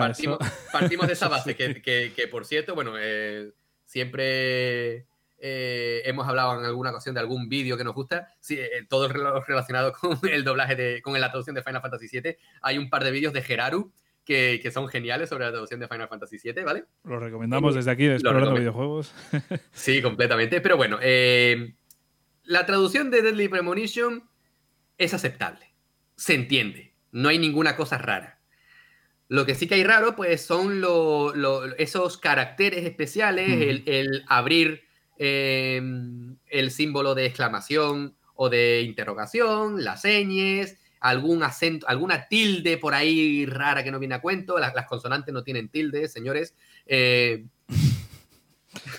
es que, sí, sí, esto. No sé, es que es muy raro, es muy raro. Y yo, sinceramente, creo que no es del equipo de localización, creo que es de cómo está puesto el alfabeto dentro del juego. Me da a mí esa sensación, ¿vale? sí, sí, sí, sí. Eh, es una pena, pero bueno, eh, es lo que hay y ha salido esta cagada. En el 2 entonces a ti no te suena que esté, así que confiemos en que no, no lo esté. A mí no, a mí no me habría resultado llamativo. A mí por lo menos no me suena y, y bueno, tío, pues es que yo qué sé, es que la segunda parte, la segunda parte es que es muy disfrutable, de verdad, es muy disfrutable y tiene, como ya decía antes, es un juego que, que, se convierte en algo mucho más especial y si Deadly Premonition 1 se convierte en un juego especial para ti con la segunda parte, eh, es que si te gusta el primero, te gusta el segundo. Partimos de esa, de esa base y yo cuando lo terminé lo dije por activa y por pasiva. Si me gusta el primero, el dos me gusta más. eso, es así, porque yo lo entiendo como un mismo universo. Em, eso sí, lo que es la traducción, yo no tengo quejas, personalmente. Sí, sí, seguro que, está bien. Es que la del 1 tenía ese gran problema y bueno, aún así no es que fuera un... Eh, chocaba, chocaba, ¿vale? Eh, llamaba la atención, pero bueno, tampoco se podía entender todo, ¿no? Es como Final Fantasy VII que tenía fallos garrafales de, decir, en vez de equipo, fiesta. O sea, con eso te digo todo. Y bueno, pues Jesús, si te parece, terminamos aquí esto con, con un breve análisis de su paso por plataformas, ¿no? Porque al final es llamativo el recorrido que ha tenido este juego, ¿no? A mí me parece llamativo que su estreno fuera entre 60 Después la Director Cats, que saliera para Play 3, me parece que también para, para la 360, ¿no? No, me parece que el Director's Cut no salió en 360, creo, ¿eh? no me hagas mucho caso, pero yo diría que no. Eh, sí salió la versión de Steam, si es la Director's Cut, creo, y luego la versión de, de, Nintendo Switch que, que, que salió bajo, la, bajo el, el subtítulo de Origins, que, que, bueno, pues Mm, yo creo que ese, ese sobrenombre es más que nada para diferenciarlo de la secuela que... porque fueron presentados al mismo tiempo. Y la verdad es que yo sigo... a mí me sigue sorprendiendo mucho el caso de, este juego porque a mí me recuerda, y salvando muchísimo la distancia, pero me recuerda mucho a Kingdom Hearts, ¿vale? Porque que, es, una, es una saga que hoy por hoy ya no, porque está en está completa prácticamente o prácticamente completa porque algunos son solamente escenas eh, tanto en PlayStation 4 como en Xbox pero a mí me sorprende mucho lo que, lo que ha pasado con este juego, ¿vale? La primera entrega sale en 360. La revisión sale en PlayStation. Se hace un port de la revisión. Vamos a ver, señores, si os ha salido el juego mal, ¿cómo hacéis un port, cabrones? Vale, pues ellos lo hacen. Y hacen un port para Steam.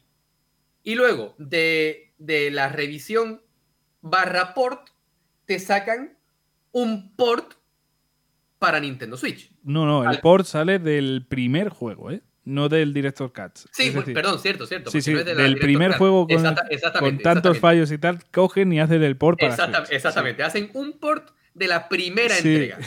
en vez de hacer un port de la, de la versión, entre comillas, mejorada. No, yo te hago el port de la primera, porque puedo. ¿Vale? Y te lo saco en Nintendo Switch. ¿Dónde está la lógica ahí?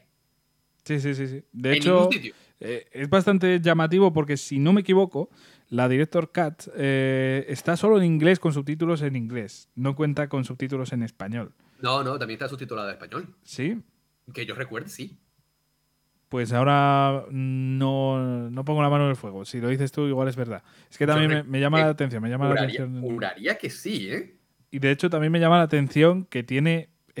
Esto es súper raro tiene soporte para PlayStation Move. Este, ah, este no sé, tiene, tiene cosas muy. huevos, tío, porque yo tengo dos cojonacos como, como el caballo del Cid, ¿vale? Y yo en vez de mejorar cosas que ya están mal de antes, le meto cosas para que puedan fallar. Porque, porque puedo, tío, porque puedo. No sé, es súper curioso y llamativo todo esto porque no tiene ninguna lógica y me parece eh, que todo esto igual se puede explicar por porque las versiones igual tenían algún tipo de, mm, eh, de coste extra, ¿no? igual la Director Cut eh, como la publicó igual otra empresa, igual por el tema este no la han publicado después en Switch porque no han llegado a un acuerdo que, llevase, yo qué sé. No, lo sé, no lo sé. Idea. Esto ya son conjeturas, pero, madre mía. Todo lo, todo lo que, todo el imaginario que, eh, va bordeando el universo de Deadly Premonition es una locura, ¿vale? Porque la locura no solamente la tiene Francis George Morgan y su universo, es que lo que hay detrás también es una locura y partimos de esa base, ¿no? La trayectoria del juego, de, porque estamos hablando solo de dos juegos, ¿vale? Y obviamente eh, son, han sido lanzamientos que no han sido al mismo tiempo. O sea, yo sigo diciendo que la segunda parte llegará a PlayStation también y Xbox. Bueno, no sé. Yo, quiero, que, yo quiero creer que sí. Quiero creer que sí. Ojalá. Ojalá, porque la verdad es que si sacan la versión de, en este caso ya PlayStation 5 y Series X de, de Premonition, me, me encantaría hacerme con ella con alguna de esas dos versiones y jugarla y ver en la nueva generación cómo de mal funciona, ¿no? es que yo no sé hasta qué punto estarían dispuestos, eh, a no ser que haya un acuerdo ahí de que solo sea exclusividad temporal, no sé hasta qué punto estarían dispuestos Sony o Microsoft para, para comprar estos derechos. ¿eh? Y, y me jode esto que voy a decir como fan de la saga que soy, pero, a ver, no es lo mismo que Sony quiera pelearse con el resto de empresas para que Final Fantasy VII Remake sea una exclusiva temporal o, total, ¿vale? Eh, o el caso de Bethesda en Xbox, ¿no? Que pagaron un dineral para tener todos esos exclusivos. Yo no sé hasta qué punto Nintendo quiere desembolsar dinero para que Deadly Premonition, que es una saga de culto, eh, sea exclusiva de Nintendo. Ya, Hombre, yo no sé qué acuerdos llegarían, pero igual ha financiado parte del proyecto y... Eso sí, eso sí sería una explicación. Yo creo que va un poco por ahí, porque otra cosa no, se me ocurre. Si no lo no, No, no, el, el Deadly Premonition tiene que estar en mi catálogo sí o sí. Claro, claro, no, no. Yo creo que va a ir un poco por ahí, que habrá conseguido financiación de Nintendo por algo, no toda, pero parte. Y por eso no ha salido, por ejemplo, en PC, que hubiera sido también bastante lógico, ¿no? Al final es una plataforma que que no sería tan difícil ¿no? sacar en Steam y de hecho pues tiene mucha parte de, los usuarios y no sé, yo creo que hubiera conseguido público eh, si lo hubiera sacado para otras plataformas, pero yo creo que debe haber algún acuerdo, ya sea pues financiación o sea lo que sea por parte de Nintendo. Por eso yo creo que va a ser bastante complicado que, Sony pague pues un duro por, este juego o, Steam o quien sea. De Steam, pero de Steam me lo creería, ¿eh? fíjate. Pero... Sí, de Steam sí, pero más me creería yo que, que saliese esta segunda parte en Xbox y no en PlayStation, porque mm, ya conocemos un poquito la, entre, entre comillas, sí, la, eh, la buena relación que hay entre las dos. ¿Vale? Porque, por ejemplo, los Ori han salido en, Nintendo y son exclusivos de Xbox en principio y tal. No me extrañaría que, que hiciesen un port para Xbox. La verdad es que me gustaría. Sí, sí. Mm, y para Game Pass o lo que sea, estaría bastante bien, ¿eh? Sí, sí. es más, es más, es un juego, es un juego que casaría bastante bien con las políticas de.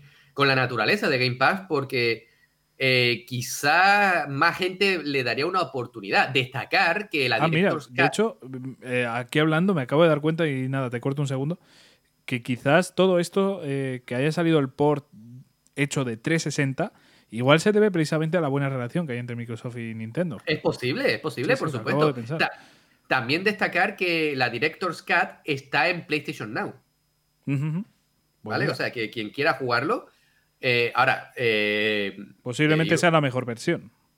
sí, pero yo no, yo no me quiero imaginar. Yo no me quiero imaginar Deadly Premonition por streaming. Ya. no, me lo quiero imaginar, chaval. Madre mía, sí, sí. Mejor no, no imaginárselo, pero bueno, aún así, si está ahí, yo creo que, cumplirá las calidades mínimas. O sea, que yo creo que. Sí, por supuesto. Al final el streaming depende mucho de tu, de tu conexión, por supuesto. Pero al final ya uno no sabrá si son fallos del streaming o son fallos del juego. ¡Ah, sorpresa! Venga, nuevos fallos, hombre. Me lo creo, me lo creo. Pero, sí, yo, yo, quiero creer que, mínimo para, para, para Series X va a salir el juego. Pues puede ser. El tiempo no lo dirá. Mm, yo creo que lo veo complicado que salga de ahí, pero para Series X concretamente o para cualquier plataforma de Microsoft, lo veo más factible, lo veo más factible. Así que bueno, veamos si, si con el tiempo acaba llegando o si se queda como exclusivo de Nintendo Switch.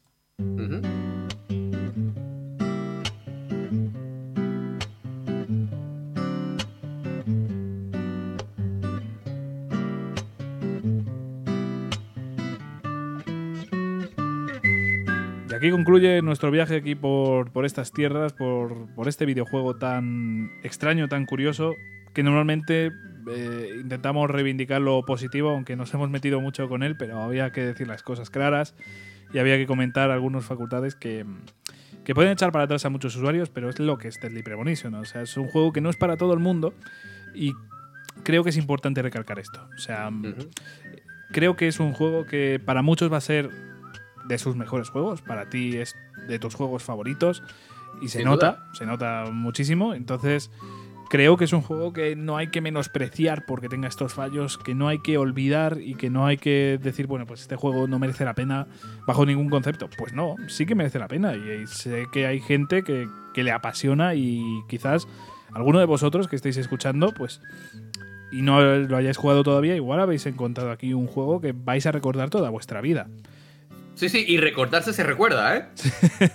Eso por lo bueno o por lo malo, ¿no? Pero... Claro, claro, exactamente. Pero, pero eh, permíteme que diga que nos hemos centrado bastante en lo malo, como ya hemos dicho antes, que lo hemos, lo hemos señalado en bastantes ocasiones en este programa, pero es que yo creo que nos, nos encontramos ante un caso en el que tenemos que ser muy conscientes de lo que estamos jugando y de lo que estamos recomendando todos los juegos de explorando videojuegos, yo creo que los recomendamos porque para eso los traemos aquí. Pero en este caso tan concreto y tan especial, nos hemos visto en la obligación de destacar bastante lo malo para que la gente sepa lo que, está, lo que, lo que van a jugar, porque es un título que, que, no está carente de bugs, precisamente, o sea, tiene bastantes. Es un juego que en su desarrollo, eh, yo no sé cómo habrá sido, pero el jugarlo en algunos momentos puede convertirse en algo tedioso, pero que eso no os quite jamás las ganas de disfrutar de una de las mejores historias que vais a jugar en un videojuego. Dejad a un lado todo lo malo que hemos dicho tenéis que saberlo. Tenéis que saber que todos esos fallos están ahí. Pero desde aquí os recomendamos Deadly Premonition porque tiene una de las mejores historias jamás hechas en un videojuego y uno de los mejores protagonistas, protagonistas jamás creados para un videojuego.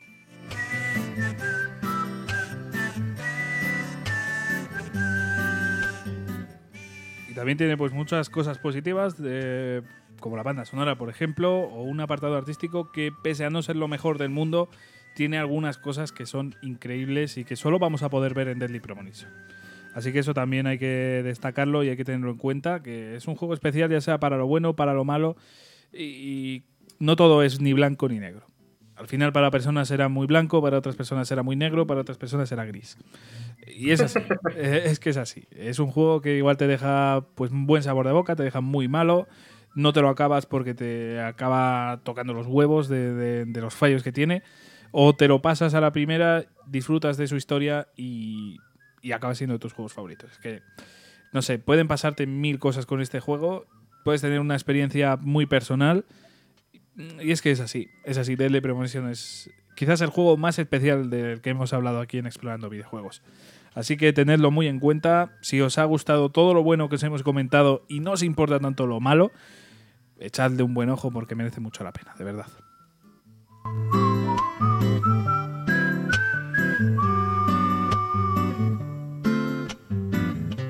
Y bueno, Jesús, eh, aquí dejamos el podcast, así que de verdad muchísimas gracias por estar por aquí, por ser nuestro experto en el día de hoy y nada, te veremos dentro de poquito. Bueno, sin problema, no, no experto, pero sí amante, amante de Deadly Premonition, siempre a muerte y si sacan en nuevas entregas y ports, créeme que ahí estaré.